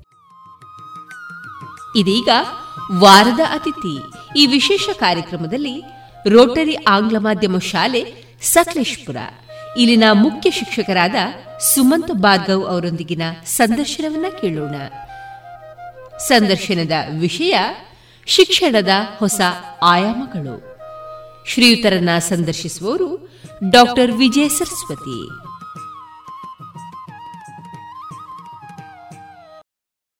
ಬಂದವರೇ, ರೇಡಿಯೋ ಪಾಂಡಿಜನದ ವಿಶೇಷ ಸಂವಾದ ಕಾರ್ಯಕ್ರಮಕ್ಕೆ ನಿಮಗೆಲ್ಲರಿಗೂ ಆತ್ಮೀಯ ಸ್ವಾಗತ. ಇಂದಿನ ನಮ್ಮ ಈ ಕಾರ್ಯಕ್ರಮದಲ್ಲಿ ಶಿಕ್ಷಣ ಮತ್ತು ಅದರ ಉದ್ದೇಶಗಳು ಮತ್ತು ಸಮಾಜಕ್ಕೆ ಪೂರಕವಾಗಿರುವಂತಹ ಮಾಹಿತಿಗಳ ಬಗ್ಗೆ ನಮ್ಮ ಜೊತೆಗೆ ಸಂವಾದವನ್ನು ನಡೆಸಲಿದ್ದಾರೆ ರೋಟರಿ ಆಂಗ್ಲ ಮಾಧ್ಯಮ ಶಾಲೆ ಸಕಲೇಶ್ಪುರ ಇದರ ಪ್ರಾಂಶುಪಾಲರಾಗಿರುವಂಥ ಶ್ರೀಯುತ ಸುಮಂತ್ ಭಾರ್ಗವ್ ಇವರು. ಹಲವಾರು ವರ್ಷಗಳ ಶಿಕ್ಷಣದ ಅನುಭವವನ್ನು ಹೊಂದಿರುವಂತಹ ಶ್ರೀಯುತರು ರಾಷ್ಟ್ರೀಯ ಸ್ವಯಂ ಸೇವಕ ಸಂಘದ ಸಕ್ರಿಯ ಕಾರ್ಯಕರ್ತರಾಗಿಯೂ ಕೂಡ ಕೆಲಸವನ್ನು ನಿರ್ವಹಿಸ್ತಾ ಇರುವಂಥವರು ಶಿಕ್ಷಣದ ಬೇರೆ ಬೇರೆ ಆಯಾಮಗಳನ್ನು, ಶಿಕ್ಷಣದ ಮೂಲಕ ಹೊಸ ಮಜಲನ್ನು ತಲುಪಿಸುವ ದೃಷ್ಟಿಯಲ್ಲಿ ಬೇರೆ ಬೇರೆ ಕಾರ್ಯಗಳನ್ನು ಕೈಗೊಳ್ತಾ ಬರ್ತಾ ಇರುವಂಥ ಇವರನ್ನ ಈ ಕಾರ್ಯಕ್ರಮಕ್ಕೆ ಆತ್ಮೀಯವಾಗಿ ಸ್ವಾಗತಿಸ್ತಾ ನಮಸ್ಕಾರ ಸರ್. ನಮಸ್ಕಾರ ಮೇಡಮ್ ಸರ್ ತಾವು ಹಲವಾರು ವರ್ಷಗಳಿಂದ ಶಿಕ್ಷಣದಲ್ಲಿ ಸಕ್ರಿಯವಾಗಿ ತೊಡಗಿಸಿಕೊಂಡವರು. ಮುಖ್ಯವಾಗಿ ಪ್ರಾಂಶುಪಾಲರಾಗಿ ಒಂದು ಶಿಕ್ಷಣ ಸಂಸ್ಥೆಯನ್ನು ಸಮರ್ಪಕವಾಗಿ ಮುಂದುವರಿಸ್ತಾ ಹೋಗ್ತಾ ಬರ್ತಾ ಇರುವಂಥವರು ಇವತ್ತು ಶಿಕ್ಷಣ ಹಲವಾರು ಹಂತಗಳಲ್ಲಿ ಬೇರೆ ಬೇರೆ ರೀತಿಯ ಮಾರ್ಪಾಟನ್ನು ಕಂಡುಬಂದು ಆದರೂ ತನ್ನ ಮೂಲ ಸ್ವರೂಪವನ್ನು ಉಳಿಸಿಕೊಂಡಿದೆ ಅನ್ನೋದು ನಾವೆಲ್ಲ ತಿಳ್ಕೊಂಡಿದ್ದೇವೆ. ಈಗ ತಾವು ನೋಡಿದ ಹಾಗೆ ಶಿಕ್ಷಣದಲ್ಲಿ ಆಗಿರುವಂತಹ ಬದಲಾವಣೆಗಳು ಏನು ಮತ್ತು ಮುಂದಿನ ದಿನಗಳಲ್ಲಿ ಆಗಬೇಕಾಗಿರುವಂತಹ ಬದಲಾವಣೆಗಳು ಏನು, ಸರ್? ಪ್ರಶ್ನೆ ಚೆನ್ನಾಗಿದೆ. ಏನು ಬದಲಾವಣೆ ಕಾಣಿಸಿಲ್ಲ. ಈಗ ನಾವು ಓದಬೇಕಾದರೂ ವಿದ್ಯಾರ್ಥಿಗಳಾದಾಗ ಓದಲೇಬೇಕಿತ್ತು. ಇವತ್ತಿಗೂ ವಿದ್ಯಾರ್ಥಿಗಳಾದವರು ಓದಲೇಬೇಕು. ಹೌದು. ಇದರಲ್ಲಿ ಕಾಣ್ತಿರುವಂತಹ ಎಷ್ಟು ವಿಚಾರ ಅಂತ ಹೇಳಿದ್ರೆ ಈಗ ನಾವು ಚಿಕ್ಕವರಿದ್ದಾಗ ಇದ್ದಂತಹ ಪಠ್ಯಪುಸ್ತಕದಲ್ಲಿದ್ದಂತಹ ಎಷ್ಟೋ ಪಾಠಗಳು ಈಗ ಅದು ಮಾಯ ಆಗ್ಬಿಟ್ಟು ಹೌದು ಹೌದು. ಅದು ಕನ್ನಡ ಇರ್ಬೋದು ಇಂಗ್ಲೀಷ್ ಇರ್ಬೋದು ಹಿಂದಿ ಇರ್ಬೋದು ಈ ಲ್ಯಾಂಗ್ವೇಜ್ ವಿಚಾರ ಬಂದಾಗ ಇದರಲ್ಲಿ ಒಂದಷ್ಟು ಮೊರಾಲಿಟಿ ಅನ್ನೋದು ಬೇಕು. ಮೌಲ್ಯಗಳು. ಮೌಲ್ಯಗಳು ತುಂಬ ಇಂಪಾರ್ಟೆಂಟ್ ಇದರಲ್ಲಿ. ಈ ಮೌಲ್ಯಗಳನ್ನ ತುಂಬಿದ್ದಂತಹ ಪಾಠಗಳು ಪದ್ಯಗಳು. ಸರಿ. ಅದು ಇವತ್ತು ಕಾಣಿಸ್ತಿಲ್ಲ. ಯಾವಾಗ ಅದು ಪಠ್ಯದಲ್ಲಿ ಬರುತ್ತೋ ಅವಾಗ ಒಬ್ಬ ಶಿಕ್ಷಕ ಆದವನೇನು ಮಾಡ್ತಾನೆ ಅದಕ್ಕೆ ತಯಾರಿ ನಡೆಸ್ತಾನೆ ಅದನ್ನು ಯಥಾವತ್ ಮಕ್ಕಳಿಗೆ ಇಳಿಸ್ತಾನೆ. ಹೌದು. ಅದು ಈಗ ಆಗ್ತಿರುವಂತಹ ಕೊರತೆ. ಅದು ಬಿಟ್ಟರೆ ವಿದ್ಯಾರ್ಥಿಗಳು ಯಾವುದೇ ಸಂದರ್ಭದಲ್ಲೂ ವಿದ್ಯಾರ್ಥಿ ವಿದ್ಯಾರ್ಥಿಯಾಗಿ ಉಳಿಬೇಕು ಅವನು ಓದಲೇಬೇಕು ಅದು ಅವಳ ಕರ್ತವ್ಯ ಅವನ ಕರ್ತವ್ಯ. ಇಲ್ಲಿ ಆಗ್ತಿರೋದು ಅವ್ರಿಗೆ ಸಿಗದೇ ಇರುವಂತಹ ವಿಚಾರ. ಏನು ನಮಗೂ ಅವ್ರಿಗೂ ಇರೋ ವ್ಯತ್ಯಾಸ ಇವತ್ತಿಗೆ ಏನು ಅಂತ ಹೇಳಿದ್ರೆ ನಮಗೆ ಸಿಕ್ಕಂಥ ಎಷ್ಟೋ ಪಾಠಗಳು ಹೌದು. ಇವತ್ತು ಅದಿಲ್ಲ. ಸರಿ. ಮೌಲ್ಯಯುತವಾದಂತಹ ಶಿಕ್ಷಣದ ಕೊರತೆ ಇವತ್ತು ಎಲ್ಲೋ ಕಾಣ್ತಾ ಇದೆ ಅನ್ನೋದನ್ನ ತಾವು ಹೇಳ್ತಾ ಇದ್ದೀರಿ. ಯಾಕೆಂದ್ರೆ ನಮ್ಮ ಇವತ್ತಿನ ಶಿಕ್ಷಣ ವ್ಯವಸ್ಥೆ ಪಠ್ಯಪುಸ್ತಕ ಕೇಂದ್ರೀಕೃತ ಶಿಕ್ಷಣ ವ್ಯವಸ್ಥೆ. ನಮ್ಮ ವಿದ್ಯಾರ್ಥಿಗಳು ಜೊತೆಗೆ ನಮ್ಮ ಹೆತ್ತವರು ಕೂಡ ಅದಕ್ಕೆ ತಯಾರಾಗಿ ಇರುವಂತವ್ರು. ಪಠ್ಯ ಪುಸ್ತಕದ ಹೊರತಾದ ಯಾವುದೇ ಚಿಂತನೆಗಳಿಗೂ ಕೂಡ ಅಲ್ಲಿ ಆಸ್ಪದ ಇಲ್ಲ. ಆಸ್ಪದ ಕೊಡ್ತಾ ಇಲ್ಲ. ಅವಕಾಶ ಸಿಗ್ತಿಲ್ಲ. ಹೌದು. ಹಾಗಾಗಿ ಎಲ್ಲೋ ಒಂದು ದೃಷ್ಟಿಯಲ್ಲಿ ನೋಡೋದಾದ್ರೆ ಶಿಕ್ಷಣ ಇವತ್ತು ಮೌಲ್ಯರಹಿತ ಆಗ್ತಾ ಇದೆಯೋ ಅನ್ನುವಂಥ ಪ್ರಶ್ನೆ. ಇದಕ್ಕೆ ಪೂರಕವಾಗಿ ಯಾಕೆ ಇದನ್ನು ಉಲ್ಲೇಖ ಮಾಡ್ತಾ ಇದ್ದೇವೆ ಅಂದರೆ ಇವತ್ತು ನಮ್ಮ ಸಮಾಜದಲ್ಲಿ ಯುವ ಮನಸ್ಸುಗಳನ್ನು ನೋಡಿದಾಗ ಬಹಳಷ್ಟು ಮಾತುಗಳು ಕೇಳಿ ಬರ್ತಾ ಇದೆ. ಇವತ್ತಿನ ಯುವ ಜನತೆ ಹಾದಿ ತಪ್ತಾ ಇದೆ, ಮೌಲ್ಯರಹಿತವಾಗಿದೆ, ಅಥವಾ ಎಲ್ಲೋ ಒಂದಿಷ್ಟು ನಮ್ಮ ಸಂಸ್ಕೃತಿಯ ಆಳ ಅಧ್ಯಯನ ಅವರಿಂದ ಆಗ್ತಾ ಇಲ್ಲ. ಈ ರೀತಿಯ ಮಾತುಗಳನ್ನು ನಾವು ಕೇಳ್ತಾ ಇರುವಾಗ ಬಹುಶಃ ಇದೆಲ್ಲದಕ್ಕೂ ಮೂಲ ಕಾರಣ ಇವತ್ತು ಆ ಆಶಯಗಳು ಅಥವಾ ಚಿಂತನೆಗಳು ನಮ್ಮ ಪಠ್ಯಕ್ರಮದಲ್ಲಿ ಅಳವಡಿಸ್ಕೊಂಡಿಲ್ಲ ಅನ್ನೋದನ್ನು ತಾವು ಉಲ್ಲೇಖ ಮಾಡ್ಲಿಕ್ಕೆ ಬಯಸ್ತೀರಿ. ಹೌದು ಅದು ಇದ್ರೆ ಆಗೇನಾಗತ್ತೆ ಅಂತ ಹೇಳಿದ್ರೆ ಮಕ್ಕಳು ಅದ್ರ ಬಗ್ಗೆ ಪ್ರಶ್ನೆ ಕೇಳ್ತಾರೆ. ಹಾಗೆ ಪ್ರಶ್ನೆ ಹೇಳುತ್ತೆ ಅಂದಾಗ ಒಬ್ಬ ಶಿಕ್ಷಕನೋ ತಂದೆನೋ ತಾಯಿನೋ ಅದಕ್ಕೆ ಏನು ಮಾಡ್ತಾರೆ? ತಯಾರಿ ನಡೆಸ್ತಾರೆ. ಅದಕ್ಕೊಂದು ಪೂರ್ವಕವಾಗಿ ಒಂದು ಉದಾಹರಣೆ ಕೊಡ್ತಾರೆ. ಅಥವಾ ಮನೆಯಲ್ಲಿ ನಡೆದ ಘಟನೆನೋ ಅಥವಾ ಒಬ್ಬ ಶಿಕ್ಷಕನೋ ಶಿಕ್ಷಕಿಯೋ ಮನೇಲಿ ನಡೆದ ಘಟನೆನೋ ಅಥವಾ ತನ್ನ ಮಗಂದೋ ಮಗಳದೋ ಯಾವುದೋ ಒಂದು ಘಟನೆ ಇಲ್ಲಿ ಉಲ್ಲೇಖಗೊಂಡಾಗ ನಾನು ಶೇಕಡ ನೂರು ಅಂತ ಹೇಳಲ್ಲ ಆದ್ರೂ ಒಂದು ಎಂಬತ್ತರಷ್ಟು ವಿದ್ಯಾರ್ಥಿಗಳಿಗೆ ಇದು ರೀಚ್ ಆಗುತ್ತೆ. ಓ ಇರಬಹುದು. ಇದು ಸತ್ಯ ಅನ್ನೋದ್ರ ಪರಿಚಯ ಆದಾಗ ಅವ್ರಿಗೆ ಮೌಲ್ಯ ಅನ್ನೋದು ಸುಲಭವಾಗಿ ತನ್ನಿಂತಾನೇ ಸಿಗ್ಲಿಕ್ಕೆ ಸಾಧ್ಯ ಆಗ್ತದೆ. ಬಹಳ ಒಳ್ಳೆಯ ವಿಚಾರವನ್ನು ಹೇಳ್ತಾ ಇದ್ದೀರಿ ಸರ್. ಯಾಕೆಂದರೆ ಇವತ್ತು ಶಿಕ್ಷಣ ವ್ಯಾಪಾರೀಕರಣಗೊಂಡಿದೆ ಅನ್ನೋದು ಒಂದು ಕಡೆಯ ಕೂಗು. ಜೊತೆಗೆ ಶಿಕ್ಷಣ ಇವತ್ತು ಔದ್ಯೋಗ ಕೇಂದ್ರಿತವಾಗಿದೆ. ಉದ್ಯೋಗಕ್ಕೆ ಪೂರಕವಾಗುವಂಥ ಶಿಕ್ಷಣದ ವ್ಯವಸ್ಥೆ. ಒಂದರ್ಥದಲ್ಲಿ ಖಂಡಿತವಾಗಿ ಅದು ಬೇಕು. ಆದರೂ ಕೂಡ ಶಿಕ್ಷಣ ಉದ್ಯೋಗಕ್ಕೆ ಸೀಮಿತವಾಗುವ ನಿಟ್ಟಿನಲ್ಲಿ ನಮ್ಮ ಪಠ್ಯಪುಸ್ತಕಗಳು ಇದೆ ಅನ್ನುವಂಥ ಕೂಗು ಕೂಡ ನಾವು ಕೇಳ್ತಾ ಇದ್ದೇವೆ ಇದೆಲ್ಲದರ ಮಧ್ಯದಲ್ಲಿ ಇವತ್ತು ವ್ಯಕ್ತಿಯೋರ್ವನ ನಿಜವಾದಂಥ ಬೆಳವಣಿಗೆಗೆ ಬೇಕಾಗಿರುವಂತಹ ಮೌಲ್ಯಗಳ ಕೊರತೆಯೇ ಬಹುಶಃ ಎಲ್ಲ ಸಮಸ್ಯೆಗಳು ಮೂಲ ಕಾರಣ ಅನ್ನೋದನ್ನ ನಾವು ಅರ್ಥಕೊಳ್ಬೇಕಾಗಿದೆ ಅನ್ನೋದನ್ನ ಅದು ಈಗ ನೀವು ಹೇಳಿದ ಮಾತು ಸತ್ಯ. ಏನು ಉದ್ಯೋಗಿಗೋಸ್ಕರ ಕೇಂದ್ರೀಕೃತ ಆಗಿದೆ ಅಂತ ಹೇಳಿ. ನೋಡಿ ಅದು ಕೂಡ ಪೂರ್ಣ ಪ್ರಮಾಣದಲ್ಲಿ ಇಲ್ಲ. ಒಬ್ಬ ಇಂಜಿನಿಯರಿಂಗ್ ಅಥವಾ ಡಿಪ್ಲೊಮೊ ಓದ್ದವನು ಒಬ್ಬ ಐ ಟಿ ಐ ಮಾಡಿದವನು ನೇರವಾಗಿ ಕೆಲಸಕ್ಕೆ ಹೋದ್ರೆ ಅವನು ಓದಿರದೆ ಬೇರೆ ಅವನು ಕೆಲಸ ಮಾಡ್ತಿರೋದೇ ಬೇರೆ. ಆ ಮೌಲ್ಯ ಮತ್ತು ಈ ಉದ್ಯೋಗ ಎರಡರ ಮಿಶ್ರಣ ಆಗಿ ಹೋಗಿ ಅದಕ್ಕೆ ಬೇಕಾದಂಥ ಹಾದಿನೇ ಇಲ್ಲ. ಸರಿ. ಈಗ ನಾನು ಓದ್ತಿದ್ದೀನಿ ಓದಿ ಮುಗಿಸ್ತೀನಿ. ನನಗೆ ಮಾರ್ಕ್ಸ್ ಕಾರ್ಡಲ್ಲಿ ಅಂಕ ಬೇಕು. ಅಷ್ಟಕ್ಕೆ ಸೀಮಿತ ಆಗಿದೆ. ಇನ್ನು ಮುಂದಕ್ಕೆ ಹೋಗಿ ಈಗ ವ್ಯಾಪಾರೀಕರಣ ಅಂತ ಹೇಳಿದ್ರಿ. ಅದು ಒಂದು ಕೂಗು ಅಷ್ಟೆ. ಯಾವುದೋ ಒಂದು ಭಾಗದಿಂದ ಅದನ್ನು ಕೂಗಬೇಕು ವ್ಯಾಪಾರೀಕರಣ ಅಂತ. ಯಾವುದಕ್ಕಾದರೂ ಹಣ ಕೊಟ್ಟೆ ತೊಗೊಳ್ಬೇಕು. ಇವತ್ತೊಂದು ಹೋಗ್ಬಿಟ್ಟು ನಾನು ಹೋಟ್ಲಲ್ಲಿ ಮಸಾಲೆ ದೋಸೆ ತಿನ್ಬಿಟ್ಟು ವ್ಯಾಪಾರೀಕರಣ ಅಂತ ಹೇಳಿದ್ರೆ ಅದಕ್ಕೆ ಅರ್ಥ ಇಲ್ಲ ಅಂತ ಆಗುತ್ತೆ. ಇಲ್ಲ ನೀನು ಮನೇಲಿ ಮಸಾಲೆ ದೋಸೆ ಮಾಡ್ಕೊಂಡು ತಿನ್ಬೇಕಾಗಿ ಇಲ್ಲ ನೀನು ಸರ್ಕಾರಿ ಶಾಲೆಗೆ ಸೇರಿಸ್ಬೇಕು.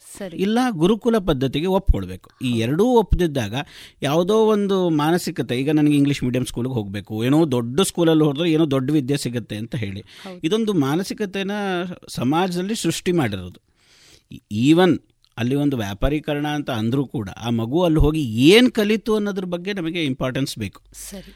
ಸೊ ನಿನಗೆ ಹಣ ಕೊಟ್ಟಿದೆಯಾ? ಅಲ್ಲಿ ಯಾವುದೋ ಒಂದು ಲೈಫ್ ಸ್ಕಿಲ್ಸೇ ಕಲಿತು. ಮಗು ಒಂದು ವೇದಿಕೆಯಲ್ಲಿ ನಿಂತು ಮಾತಾಡೋದನ್ನ ಕಲಿತು. ಹೌದು. ಅದು ಕೂಡ ಕಲ್ತಿದ್ದೆ. ಹೌದು ಹೌದು.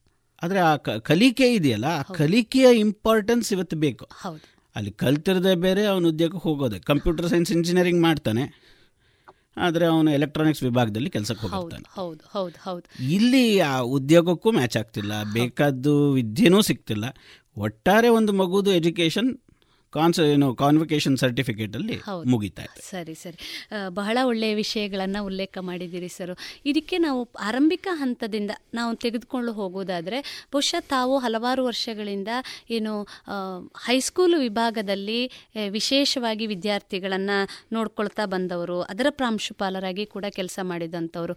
ಸಾಮಾನ್ಯವಾಗಿ ನಾವು ಈ ಮುಂದಿನ ಹಂತಕ್ಕೆ ಹೋಗುವಂಥ ವಿದ್ಯಾರ್ಥಿಗಳಿಗೆ ಈ ಹೈಸ್ಕೂಲ್ ಹಂತದ ವಿದ್ಯಾಭ್ಯಾಸ ಬಹಳ ಪ್ರಮುಖ ಆಗಿರ್ತದೆ ಒಂದು ನಿಟ್ಟಿನಲ್ಲಿ ಹೇಳೋದಾದರೆ ಅಲ್ಲಿ ಒಂದು ಅವರಲ್ಲಿ ಆಗುವಂತಹ ವಯಸ್ಸಿನ ಬದಲಾವಣೆಗಳು ಅಲ್ಲಿ ಬರಬಹುದಾದಂತಹ ಮಾನಸಿಕ ತಲ್ಲಣಗಳು ಜೊತೆಗೆ ಮುಂದಿನ ಭವಿಷ್ಯದಲ್ಲಿ ನಿರ್ಧಾರದ ಹಂತದಲ್ಲಿ ತಾವೇ ಒಂದು ರೀತಿಯ ನಿರ್ಧಾರವನ್ನು ತೆಗೆದುಕೊಳ್ಳಿಕ್ಕೆ ಸಾಧ್ಯ ಆಗದಂಥ ಕೊರತೆ. ಜೊತೆಗೆ ಸಮಾಜ ಹೆತ್ತವರು ಅವ್ರ ಮೇಲೆ ಏನೋ ಒಂದು ವಿಶೇಷವಾದಂತಹ ಭಾರವನ್ನ ಹೊರಿಸ್ತಾ ಇರುವಂತದ್ದು ಇದೆಲ್ಲವನ್ನ ನಾವು ತೆಗೆದುಕೊಳ್ಳಿ ವಿಚಾರಧಾರೆ? ಹೌದು. ಆ ವಯಸ್ಸಿನಲ್ಲಿ ಹೌದು ಇರುವಂಥದ್ದು ಇದೆಲ್ಲವನ್ನ ನಾವು ತೆಗೆದುಕೊಂಡು ಹೋಗೋದಾದ್ರೆ ಸರಿ ಈ ಹೈಸ್ಕೂಲ್ ಹಂತದ ವಿದ್ಯಾರ್ಥಿಗಳನ್ನ ಯಾವ ರೀತಿ ನಾವು ತಯಾರು ಮಾಡಬಹುದು ಇದ್ರ ಬಗ್ಗೆ ತಾವೇನು ಹೇಳ್ತೀರಾ? ನೋಡಿ ನೀವು ನೇರ ಹೈಸ್ಕೂಲಿಗೆ ಬಂದಿದ್ದೀರಿ. ನಾನು ಮೊದಲಿಂದ ಪ್ರಾರಂಭ ಮಾಡಿ ಸರಿ. ಯಾಕೆ ಅಂದರೆ ಒಂದು ಹಣ್ಣು ಕೊಡಬೇಕು ಅಂತ ಹೇಳಿದ್ರೆ ಅದ್ರ ಬೀಜ ಸರಿಯಾಗಿದ್ದರೆ ಅದನ್ನು ನಾನು ಪೋಷಣೆ ಮಾಡಿದರೆ ಅದಕ್ಕೆ ಬೇಕಾದ ಗೊಬ್ಬರ ಕೊಟ್ಟಿದ್ರೆ ಅದೊಂದು ಒಳ್ಳೆ ಮರ ಆಗುತ್ತೆ. ಅದರ ನಂತರದಲ್ಲಿ ಅದ್ರಲ್ಲಿ ಬಿಡೋ ಹೂವು ಅದಕ್ಕೆ ಸಿಕ್ಕಂಥ ಎಲ್ಲದರಿಂದಾಗಿ ಹಣ್ಣು ಬರುತ್ತೆ. ಆ ಹಣ್ಣೇ ಈಗ ಈಗ ಹೂವು ಅಂತ ಹೈಸ್ಕೂಲ್ನ ಇಟ್ಕೊಳ್ಳೋದಾದರೆ ಆ ಮಕ್ಕಳು L K G U K ಜಿಲಿ ಅಕ್ಷರ ಅಭ್ಯಾಸ ಪ್ರಾರಂಭ ಆದಾಗಿಂದ ಅವರಿಗೆ ಬೇಕಾದ ವಿಚಾರನ ತುಂಬಿಸಿದ್ರೆ ಮಾತ್ರ ಒಂದು ನಾಲ್ಕನೇ ಕ್ಲಾಸ್ವರೆಗೆ ಏನು ಆ ವಿದ್ಯಾರ್ಥಿಗಳಿಗೆ ವಿಚಾರ ಸಿಗತ್ತೆ? ಇವತ್ತು ನೀವು ಪ್ರಾಕ್ಟಿಕಲ್ ಆಗೇ ನೋಡಿ. ಯಾವುದೇ ಒಂದು ಮಗು ಸಿಕ್ಸ್ತ್ ಸೆವೆಂತ್ ಸ್ಟ್ಯಾಂಡರ್ಡ್ವರೆಗೂ ಒಂದು ಟೀಚರ್ನ ರೆಸ್ಪೆಕ್ಟು ಎದ್ದು ವಿಶ್ ಮಾಡೋದು. ಅದೇ ಆ ಮಗು ಹೈಸ್ಕೂಲಿಗೆ ಬಂದಾಗ ಪ್ಲೇ ಹೋಮಿಗೋ ಎಲ್ ಕೆ ಜಿಗೋ ಮಾಡಿದ ಟೀಚರ್ಗೆ ಅದು ಮರ್ತೇ ಬಿಟ್ಟಿರುತ್ತೆ. ಹೌದು ಹೌದು. ಒಂದು ಹಾಡಂತೂ ಇತ್ತು. ಇವತ್ತಿಗೂ ಅದು ನಮಗೆ ಭಾಳ ಒಳ್ಳೆಯವ್ರು ನಮ್ಮಿಸು ಅನ್ನೋ ಹಾಡು. ಅದು ಎಂದೋ ಸೃಷ್ಟಿ ಆಗಿದ್ರು ಕೂಡ ಇವತ್ತಿಗೂ ಅದು ಅದು ಪ್ರಸ್ತುತ ಇದೆ ಉಳ್ಕೊಂಡಿದೆ ಅಂತ ಹೇಳಿದ್ರೆ ಅದರ ಅಂಶ ಇದೆ.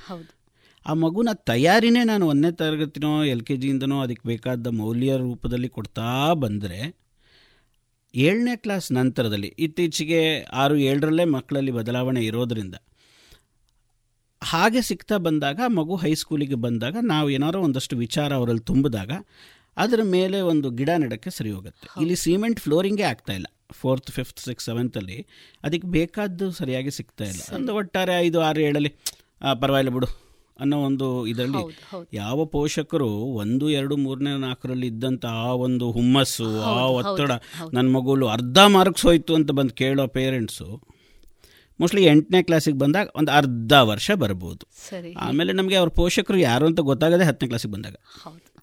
ಇದು ಅವರಲ್ಲಿ ಆಗ್ತಿರುವಂತಹ ಬದಲಾವಣೆ. ಎರಡನೇದು ಈ ಮಕ್ಕಳಿಗೆ ಯಾವುದಾದ್ರೂ ಒಂದಷ್ಟು ವಿಚಾರನ ಮನೆಯಲ್ಲೋ ಅಥವಾ ನಾನು ಶಿಕ್ಷಕರೊಟ್ಟಿಗೇನೋ ಹಂಚ್ಕೊಳ್ಬೇಕು ಅಂತ ಹೇಳಿದ್ರೆ ಅಲ್ಲಿ ಪೂರಕವಾದ ವಾತಾವರಣ ಇಲ್ಲ.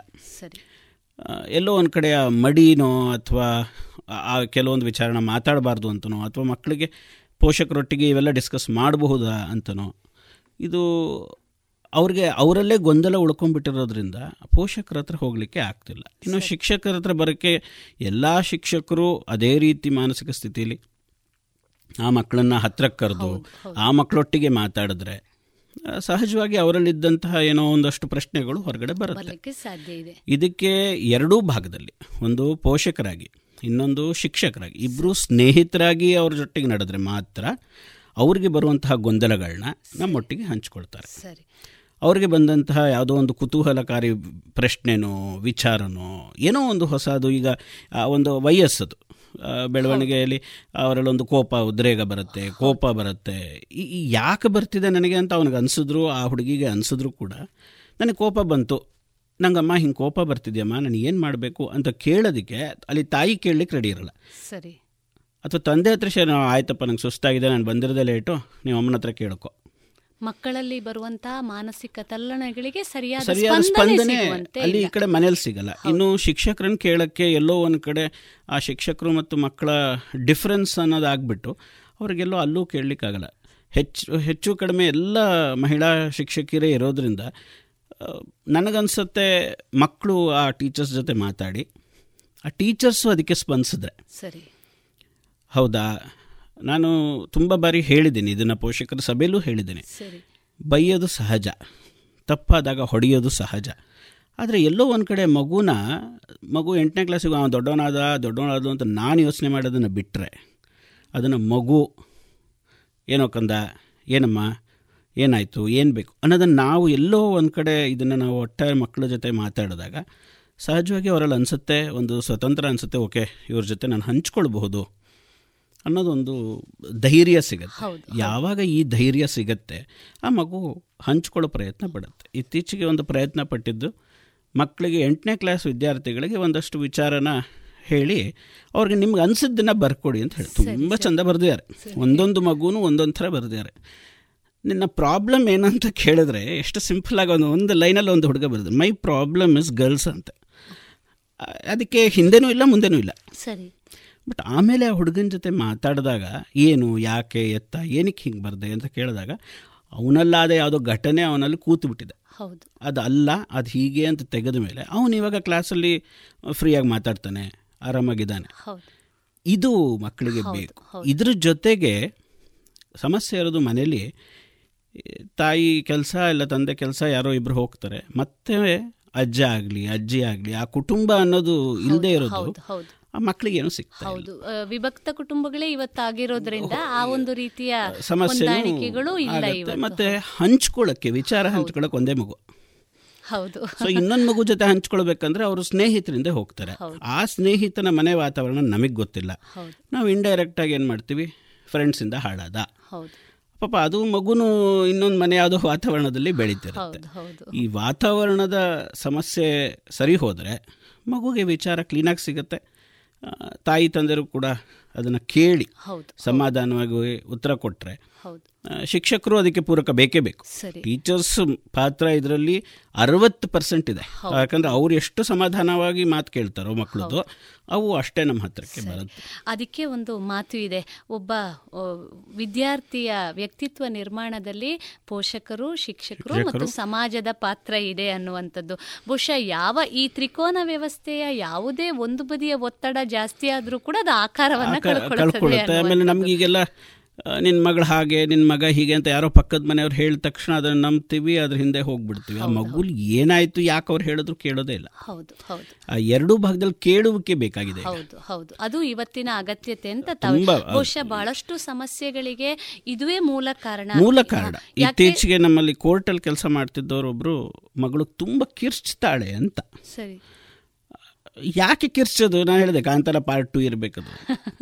ಆಮೇಲೆ ಅವಳನ್ನ ಕರೆದು ಮಾತಾಡಿ ಎಲ್ಲ ಕೇಳಿದಾಗ ನಮ್ಮಮ್ಮ ನನ್ನನ್ನು ಏನು ಪ್ರೀತಿಯಿಂದ ಮಾತಾಡ್ಸಲ್ಲ ಅಂತ. ಅದು ತಾಯಿ ತಪ್ಪಲ್ಲ ಆದರೆ ಮಗುಗೆ ಪ್ರೀತಿಯಿಂದ ಮಾತಾಡ್ಸ್ತಿರೋದ್ರ ಡಿಫ್ರೆನ್ಸ್ ಗೊತ್ತಿಲ್ಲ. ಹೌದು ಹೌದು. ಅವರು ಕೆಲಸಕ್ಕೆ ಹೋಗಿ ಅವರೂ ಒತ್ತಡದಲ್ಲಿ ಬಂದಿರ್ತಾರೆ. ನಾನು ಹೇಳಿದೆ ಆ ಪ್ರೀತಿ ಬದಲಿಗೆ ನೀನೇ ಯಾಕೆ ನಮ್ಮಮ್ಮ ಬಂದಲಲ್ಲ ಆರು ಗಂಟೆಗೆ? ಪಾಪ ಸುಸ್ತಾಗಿರುತ್ತೆ. ಗೇಟ್ ಶಬ್ದ ಆದ ತಕ್ಷಣ ಹೋಗಿ ಹಾಲು ಕಾಯಕ್ಕೆ ಯಾಕೆ ಇಡಬಾರ್ದು? ಅವ್ರು ಕೈಕಾಲು ತೊಳೆದ ತಕ್ಷಣ ನೀನು ಯಾಕೆ ಕಾಫಿ ಕೊಡಬಾರ್ದು? ನೀನು ಅದನ್ನು ಕೊಟ್ಟರೆ ನಿನಗೆ ಆಪೋ ಆಟೋಮೆಟಿಕ್ಕಾಗಿ ನಿನಗೆ ಬೇಕಾದ ಪ್ರೀತಿ ವಾಪಸ್ ಸಿಗುತ್ತೆ. ಇದನ್ನು ಮಾಡಿದಾಳೆ ಒಂದು ಟೆನ್ ಟು ಫಿಫ್ಟೀನ್ ಪರ್ಸೆಂಟ್ ಅವಳಲ್ಲಿ ಬದಲಾವಣೆ ಕಂಡಿದೆ.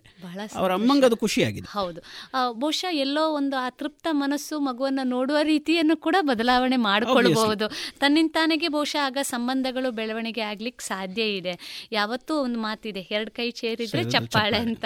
ನಾವು ಎಲ್ಲೋ ಒಂದು ಕಡೆಯಲ್ಲಿ ಸಮಸ್ಯೆ ಇದೆ ಅನ್ನುತ್ತಾ ಅದನ್ನ ಮಾತ್ರ ನೋಡೋ ಬದಲು ಬಹುಶಃ ಸಮಸ್ಯೆ ಎಲ್ಲಿಂದ ಉದ್ಭವ ಆಗ್ತಾ ಇದೆ ಅನ್ನೋದು ಮೂಲ ಕಾರಣ ಖಂಡಿತವಾಗಿ ಎಲ್ಲ ಸಮಸ್ಯೆಗಳಿಗೆ ಪರಿಹಾರ ಇದೆ ಅಂತ ಸಿಗುತ್ತೆ. ನಾವು ಅದಕ್ಕೆ ಏನೂ ಮಾಡೋದು ಬೇಡ. ಇನ್ನೂ ಒಂದು ಹೆಜ್ಜೆ ಹೇಗೆ ಅಂತ ಹೇಳಿದ್ರೆ ಯಾಕೆ ಮಗುನ ಪಕ್ಕದಲ್ಲಿ ಮಲಗಿಸ್ಕೊಳ್ಬಾರ್ದು ಅನ್ನೋದು ನನ್ನ ಪ್ರಶ್ನೆ ಇದೆ. ತಾಯಿ ಜೊತೆನೋ ತಂದೆ ಜೊತೆ ಯಾಕೆ ಮಗು ಮಲಗಬಾರ್ದು? ಹತ್ತನೇ ಕ್ಲಾಸೇ ಆಗಿರಲಿ ಪಿ ಯು ಸಿ ಆಗಿರಲಿ ಏನಾಗುತ್ತೆ ಮಗು ಪಕ್ಕದಲ್ಲಿ ನನ್ನ ಮಗು ಅದು. ನನಗೆ ಭಾವನೆನೇ ನನ್ನ ಮಗು ಅಂತ ಇದ್ಮೇಲೆ ಅದ್ರ ಭಾವನೆಯಲ್ಲಿ ನನ್ನ ತಂದೆ ತಾಯಿ ಅಂತ ಇದ್ಮೇಲೆ ಅದು ಪಕ್ಕದಲ್ಲಿ ಮಲಗಬೇಕು. ಹಾಗೆ ಮಲಗದೆ ಯಾವುದೋ ಒಂದು ತುಣುಕು ಕತೆ. ಸಣ್ಣದು ಹೇಳ್ತಾ ಇದ್ರೆ ನಿದ್ದೆ ಬರೋ ಹೊತ್ತಿಗೆ ಅದು ಕಿವಿಗೆ ಬಿದ್ದಿರುತ್ತೆ ಸುಪ್ತ ಮನಸ್ಸು ಅದನ್ನು ರೆಕಾರ್ಡ್ ಮಾಡ್ಕೊಂಡಿರುತ್ತೆ. ಯಾವುದೋ ಸಂದರ್ಭದಲ್ಲಿ ಅದು ಪ್ರಿಕ್ ಆಗುತ್ತೆ. ಸೊ ಈ ಕೆಲಸವೂ ಕೂಡ ಸ್ವಲ್ಪ ಪೋಷಕರು ಮಾಡಬೇಕು. ಮಗು ಎಂಟನೇ ಕ್ಲಾಸು ದೊಡ್ಡದು ಅನ್ನೋ ಮಾನಸಿಕ ಸ್ಥಿತಿ ತೆಗೆದ್ರೆ ಮೋಸ್ಟ್ ಪ್ರಾಬಬ್ಲಿ ಇದೊಂದು ಪ್ಲಸ್ ಪಾಯಿಂಟ್ ಆಗುತ್ತೆ. ಸರಿ. ಬಹಳ ಒಳ್ಳೆಯ ವಿಷಯಗಳನ್ನು ಹೇಳ್ತಾ ಇದ್ದೀರಿ ಸರಿ. ಯಾಕೆಂದರೆ ಇವತ್ತು ಹಲವಾರು ಹಂತಗಳ ಶಿಕ್ಷಣ ಸಂಸ್ಥೆಗಳಲ್ಲಿರುವಂತಹ ಬೇರೆ ಬೇರೆ ಪ್ರಾಧ್ಯಾಪಕರುಗಳ ಜೊತೆಗೆ ಅಧ್ಯಾಪಕರುಗಳ ಎಲ್ಲ ಸಮಸ್ಯೆಗಳು ಇದೆ. ವಿದ್ಯಾರ್ಥಿಗಳನ್ನು ಯಾವ ರೀತಿ ಬೆಳೆಸಬೇಕು ಅನ್ನುವಂಥದ್ದು. ನಿಜವಾಗಿ ಶಿಕ್ಷಣದ ಮೂಲ ಉದ್ದೇಶ ವ್ಯಕ್ತಿತ್ವ ನಿರ್ಮಾಣ ಚಾರಿತ್ರ್ಯ ನಿರ್ಮಾಣ ಅನ್ನೋದನ್ನು ಸ್ವಾಮಿ ವಿವೇಕಾನಂದರೇ ಹೇಳಿರುವಂಥದ್ದು. ಶಿಕ್ಷಣದ ಮೂಲ ಉದ್ದೇಶ ಮಾನವೀಯತೆಯ ವಿಕಾಸ ಅನ್ನುವಂಥದ್ದು. ಆ ನಿಟ್ಟಿನಲ್ಲಿ ನಾವು ನೋಡ್ತಾ ಇದ್ರೆ ಇವತ್ತಿಗೂ ಇದು ಒಂದು ಪ್ರಬಲವಾದಂಥ ಸಮಸ್ಯೆಯಾಗಿಯೇ ನಮ್ಮ ಮುಂದೆ ಇದೆ. ಮಾನವೀಯತೆ ವಿಕಾಸ ಆಗ್ತಾ ಇದೆಯಾ ಅನ್ನುವಂಥ ಪ್ರಶ್ನೆ. ಬಹುಶಃ ಅದಕ್ಕೆಲ್ಲದಕ್ಕೂ ಮೂಲ ಕಾರಣ ಏನು ಅನ್ನೋದನ್ನು ತಾವು ಹೇಳ್ತಾ ಬಂದ್ರಿ. ಬಹಳ ಸಂತೋಷ. ಸರಿ ಇನ್ನೂ ಒಂದು ಮುಖ್ಯವಾಗಿ ನಮ್ಮ ಇಂದಿನ ಯುವ ಮಕ್ಕಳಲ್ಲಿ ಅಥವಾ ಯುವ ಜನಾಂಗದಲ್ಲಿ ಈ ಭಾರತೀಯತೆಯ ಚಿಂತನೆಯನ್ನು ದೇಶೀಯತೆಯ ಚಿಂತನೆಯನ್ನು ಸ್ವದೇಶಿ ಭಾವನೆಗಳನ್ನು ಜೊತೆಗೆ ನನ್ನ ದೇಶ ನನ್ನ ಧರ್ಮ ನನ್ನ ಏನು ಆಚಾರ ವಿಚಾರಗಳು ಇದರ ಬಗ್ಗೆ ನಾವು ಯಾವ ರೀತಿ ಹೆಮ್ಮೆಯನ್ನು ಮತ್ತು ಆ ರೀತಿಯ ಆತ್ಮಾಭಿಮಾನವನ್ನು ಮೂಡಿಸುವಂಥ ಕೆಲಸಗಳನ್ನು ತರಗತಿಯ ಕೊಠಡಿಯೊಳಗಡೆ ಮಾಡಬಹುದು ಸರ್? ನೋಡಿ ತರ ಶಾಲೆ ಅಂದಾಗ ಅದು ಒಟ್ಟು ಸಮೂಹ. ಹೌದು. ಅದಕ್ಕೆ ಬೇಕಾದ್ದು ಸಣ್ಣ ಪುಟ್ಟ ಕೆಲಸಗಳು. ಮೊದಲನೇದಾಗಿ ಶಾಲೆ ಶುರುವಾಗುತ್ತೆ ಜೂನ್ ತಿಂಗಳಲ್ಲಿ. ಹಾಗೆ ಶುರುವಾಗಿ ಆಷಾಢ ಕಳಿತಿದ್ದಾಗಲೇ ಶ್ರಾವಣ ಪ್ರಾರಂಭ ಆಗತ್ತೆ. ನಮ್ಮಲ್ಲಿ ಹೇಗಿದ್ದರೂ ಎಲ್ಲ ಶಾಲೆಗಳಲ್ಲಿ ಅದು ಸರ್ಕಾರಿ ಶಾಲೆ ಆಗಲಿ ಅನುದಾನಿತ ಅನುದಾನ ರಹಿತ ಯಾವುದೇ ಶಾಲೆ ಆಗಲಿ ಬೆಳಗಿನ ಅಸೆಂಬ್ಲಿ ಅಂತೂ ನಡೆಯುತ್ತೆ. ಹೌದು ಹೌದು. ಏನು ಪ್ರಾರ್ಥನೆಗೋಸ್ಕರ ನಮ್ಮ ಮಕ್ಕಳನ್ನು ಒಟ್ಟೆ ಸೇರಿಸೇ ಸೇರಿಸ್ತೀವಿ ಹೌದು. ಇಡೀ ನಮ್ಮ ಕ್ಯಾಲೆಂಡ್ರಲ್ಲಿ ಇತ್ತೀಚಿನ ಎಲ್ಲ ಕ್ಯಾಲೆಂಡರ್ ಹಿಂದೆ ಗೊತ್ತಿಲ್ಲ ಬಟ್ ಈಗಿನ ನಾನು ನೋಡಿದ ಹಾಗೆ ಪ್ರತಿ ಕ್ಯಾಲೆಂಡ್ರಲ್ಲಿ ಒಬ್ಬರಲ್ಲ ಒಬ್ಬ ವ್ಯಕ್ತಿ ಬಗ್ಗೆ ಅಥವಾ ಒಂದು ಹಬ್ಬದ ಬಗ್ಗೆ ಒಂದು ಆಚರಣೆ ಬಗ್ಗೆ ಒಂದು ಲೈನು ಕ್ಯಾಲೆಂಡ್ರಲ್ಲಿ ಇರುತ್ತೆ. ಅಂಥ ದಿನಾಂಕಗಳನ್ನು ಶಿಕ್ಷಕರು ನೋಟ್ ಮಾಡಿ ಅದಕ್ಕೆ ಅಂತ ಒಂದು ತಂಡಗಳನ್ನ ಮಾಡಿ ಈಗಾಗಲೇ ಎಲ್ಲ ಸ್ಕೂಲ್ಗಳಲ್ಲೂ ಹೆಚ್ಚು ಕಡಿಮೆ ಶಾಲೆಗಳಲ್ಲಿ ಅದನ್ನು ಟೀಮ್ ಅಂತನೋ ಅಥವಾ ಹೌಸಸ್ ಅಂತನೋ ಏನೋ ಒಂದು ರೂಪದಲ್ಲಿ ಮಾಡಿರ್ತಾರೆ. ಆ ವಿಚಾರಗಳನ್ನು ಆ ವೇದಿಕೆಯಲ್ಲಿ ತಂದರೆ ಮಕ್ಕಳಿಗೆ ಆ ವಿಚಾರಧಾರೆ ತಲುಪುತ್ತೆ. ಉದಾಹರಣೆಗೆ ಈಗ ನಾಳೆ ಶುಕ್ರವಾರ ಕನಕದಾಸ ಜಯಂತಿ ಕನಕದಾಸರ ಬಗ್ಗೆ ಸಾಕಷ್ಟು ವಿಚಾರ ಇದೆ. ಈ ಕನಕದಾಸ ಜಯಂತಿನೇ ಒಂದು ವಾರ ಮಾಡ್ಬೋದು. ಕೇವಲ ಒಂದು ರಜಾ ಕೊಟ್ಟು ಅಥವಾ ಅವರು ಅವತ್ತೊಂದು ದಿನಕ್ಕೆ ಒಂದು ಫೋಟೋ ಹಾರ ಮುಗಿಸಿ ಅದು ಮಾಡೋದು ಬದಲಿಗೆ ವಾರ ಪೂರ್ತಿ ಕನಕದಾಸರ ಬಗ್ಗೆ ಅವರು ಹುಟ್ಟಿದ್ರಿಂದ ಹಿಡಿದು ಅವರ ಪುಸ್ತಕದ ಬಗ್ಗೆ ಅವರ ವಿಚಾರಧಾರೆಗಳ ಬಗ್ಗೆ ಅವ್ರು ಹೇಗೆ ನಡೆದು ಬಂದರು ಅವರು ಅನುಭವಿಸಿದ ಕಷ್ಟಗಳೆಷ್ಟು? ಇವತ್ತು ಸುಲಭವಾಗಿ ಕನಕದಾಸ ಜಯಂತಿ. ಬಟ್ ಇವತ್ತು ಅವ್ರ ಕನಕದಾಸ ಅಂತ ಅನ್ಸ್ಕೊಳ್ಬೇಕಾದ್ರೆ ಜ ಅದ್ರ ಜಯಂತಿ ಮಾಡಬೇಕು ಅಂತ ಹೇಳಿದ್ರೆ ಅದರದ್ದು ಹಿಂದಿನ ಹೋರಾಟ ಸಾಕಷ್ಟಿದೆ. ಇದೆ ಈ ವಿಚಾರಧಾರೆನ ವಾರ ಪೂರ್ತಿ ತರ್ಬೋದು.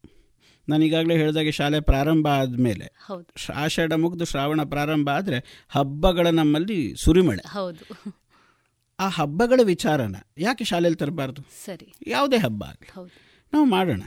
ಪ್ರಾತ್ಯಕ್ಷಿಕವಾಗಿ ಒಂದು ಒಂದು ರಕ್ಷಾಬಂಧನ್. ಆ ರಕ್ಷಾಬಂಧನ ಮಾಡಿ ತೋರಿಸ್ಬೇಕು ಶಾಲೆಯಲ್ಲಿ. ಯಾವುದೋ ಒಂದು ತಂಡನ ಒಂದು ಮಗು ಒಂದು ಗಂಡು ಒಂದು ಹೆಣ್ಣು ಒಟ್ಟಿಗೆ ಲೈನಲ್ಲಿ ಕೂರಿಸ್ತೀವಿ. ಅವ್ರ ಹತ್ರ ರಕ್ಷಾ ಅದು ಯಾಕೆ ರಕ್ಷಾಬಂಧನ ಮಾಡಿದ್ವಿ? ಆಮೇಲೆ ನಾಗರ ಪಂಚಮಿ ಇರ್ಬೋದು ಗಣಪತಿ ಹಬ್ಬ ಇರ್ಬೋದು ಈಗ ದೀಪಾವಳಿ ಇರ್ಬೋದು. ಈಗ ಕಾರ್ತಿಕ್ ಮಾಸ ಇರುತ್ತೆ ದೀಪಾವಳಿ ದಿನ ಆಯಿತು. ಎಲ್ಲರೂ ಹಚ್ಚ ಹಬ್ಬ ಬಟ್ ಕಾರ್ತಿಕ್ ಮಾಸ ನಡೀತಾ ಇದೆ. ಯಾವುದಾದ್ರು ಒಂದು ಸೋಮವಾರ ನಮಗೆ ಅನುಕೂಲ ಆದಂಗೆ ಹತ್ತಿರದಲ್ಲಿರೋ ಎಲ್ಲ ಮಕ್ಕಳನ್ನು ಕರೆಸಿ ದೀಪ ಹಚ್ಚೋದಿರ್ಬೋದು. ಹೀಗೆ ನಾವು ಮಾಡಿದ್ರೆ ವಿಚಾರ ಅವರಿಗೆ ತಲುಪುತ್ತೆ. ಹೌದು. ಇದು ಒಂದು ಹಂತದ ಶಾಲಾ ಕಾರ್ಯಕ್ರಮ ಆದರೆ ಎರಡನೇ ಹಂತದಲ್ಲಿ ಪೋಷಕರು. ಒಂದು ಕಡೆ ಸತ್ಯನಾರಾಯಣ ಪೂಜೆ ನಡೆಯುತ್ತೆ. ಹೌದು ನಾವು ಶಾಲೆಯಲ್ಲಿ ಹೇಳ್ತೀವಿ ಮಕ್ಕಳಿಗೆ ರಜೆ ಹಾಕಿಸ್ಬೇಡಿ. ತೊಂದರೆ ಆಗುತ್ತೆ. ಎಲ್ಲವೂ ಅದು ಸತ್ಯದ ಮಾತಾದರೂ ಆದರೂ ಕೂಡ ಸತ್ಯನಾರಾಯಣ ಪೂಜೆ ಯಾವಾಗಲೂ ನಡೆಯಲ್ಲ.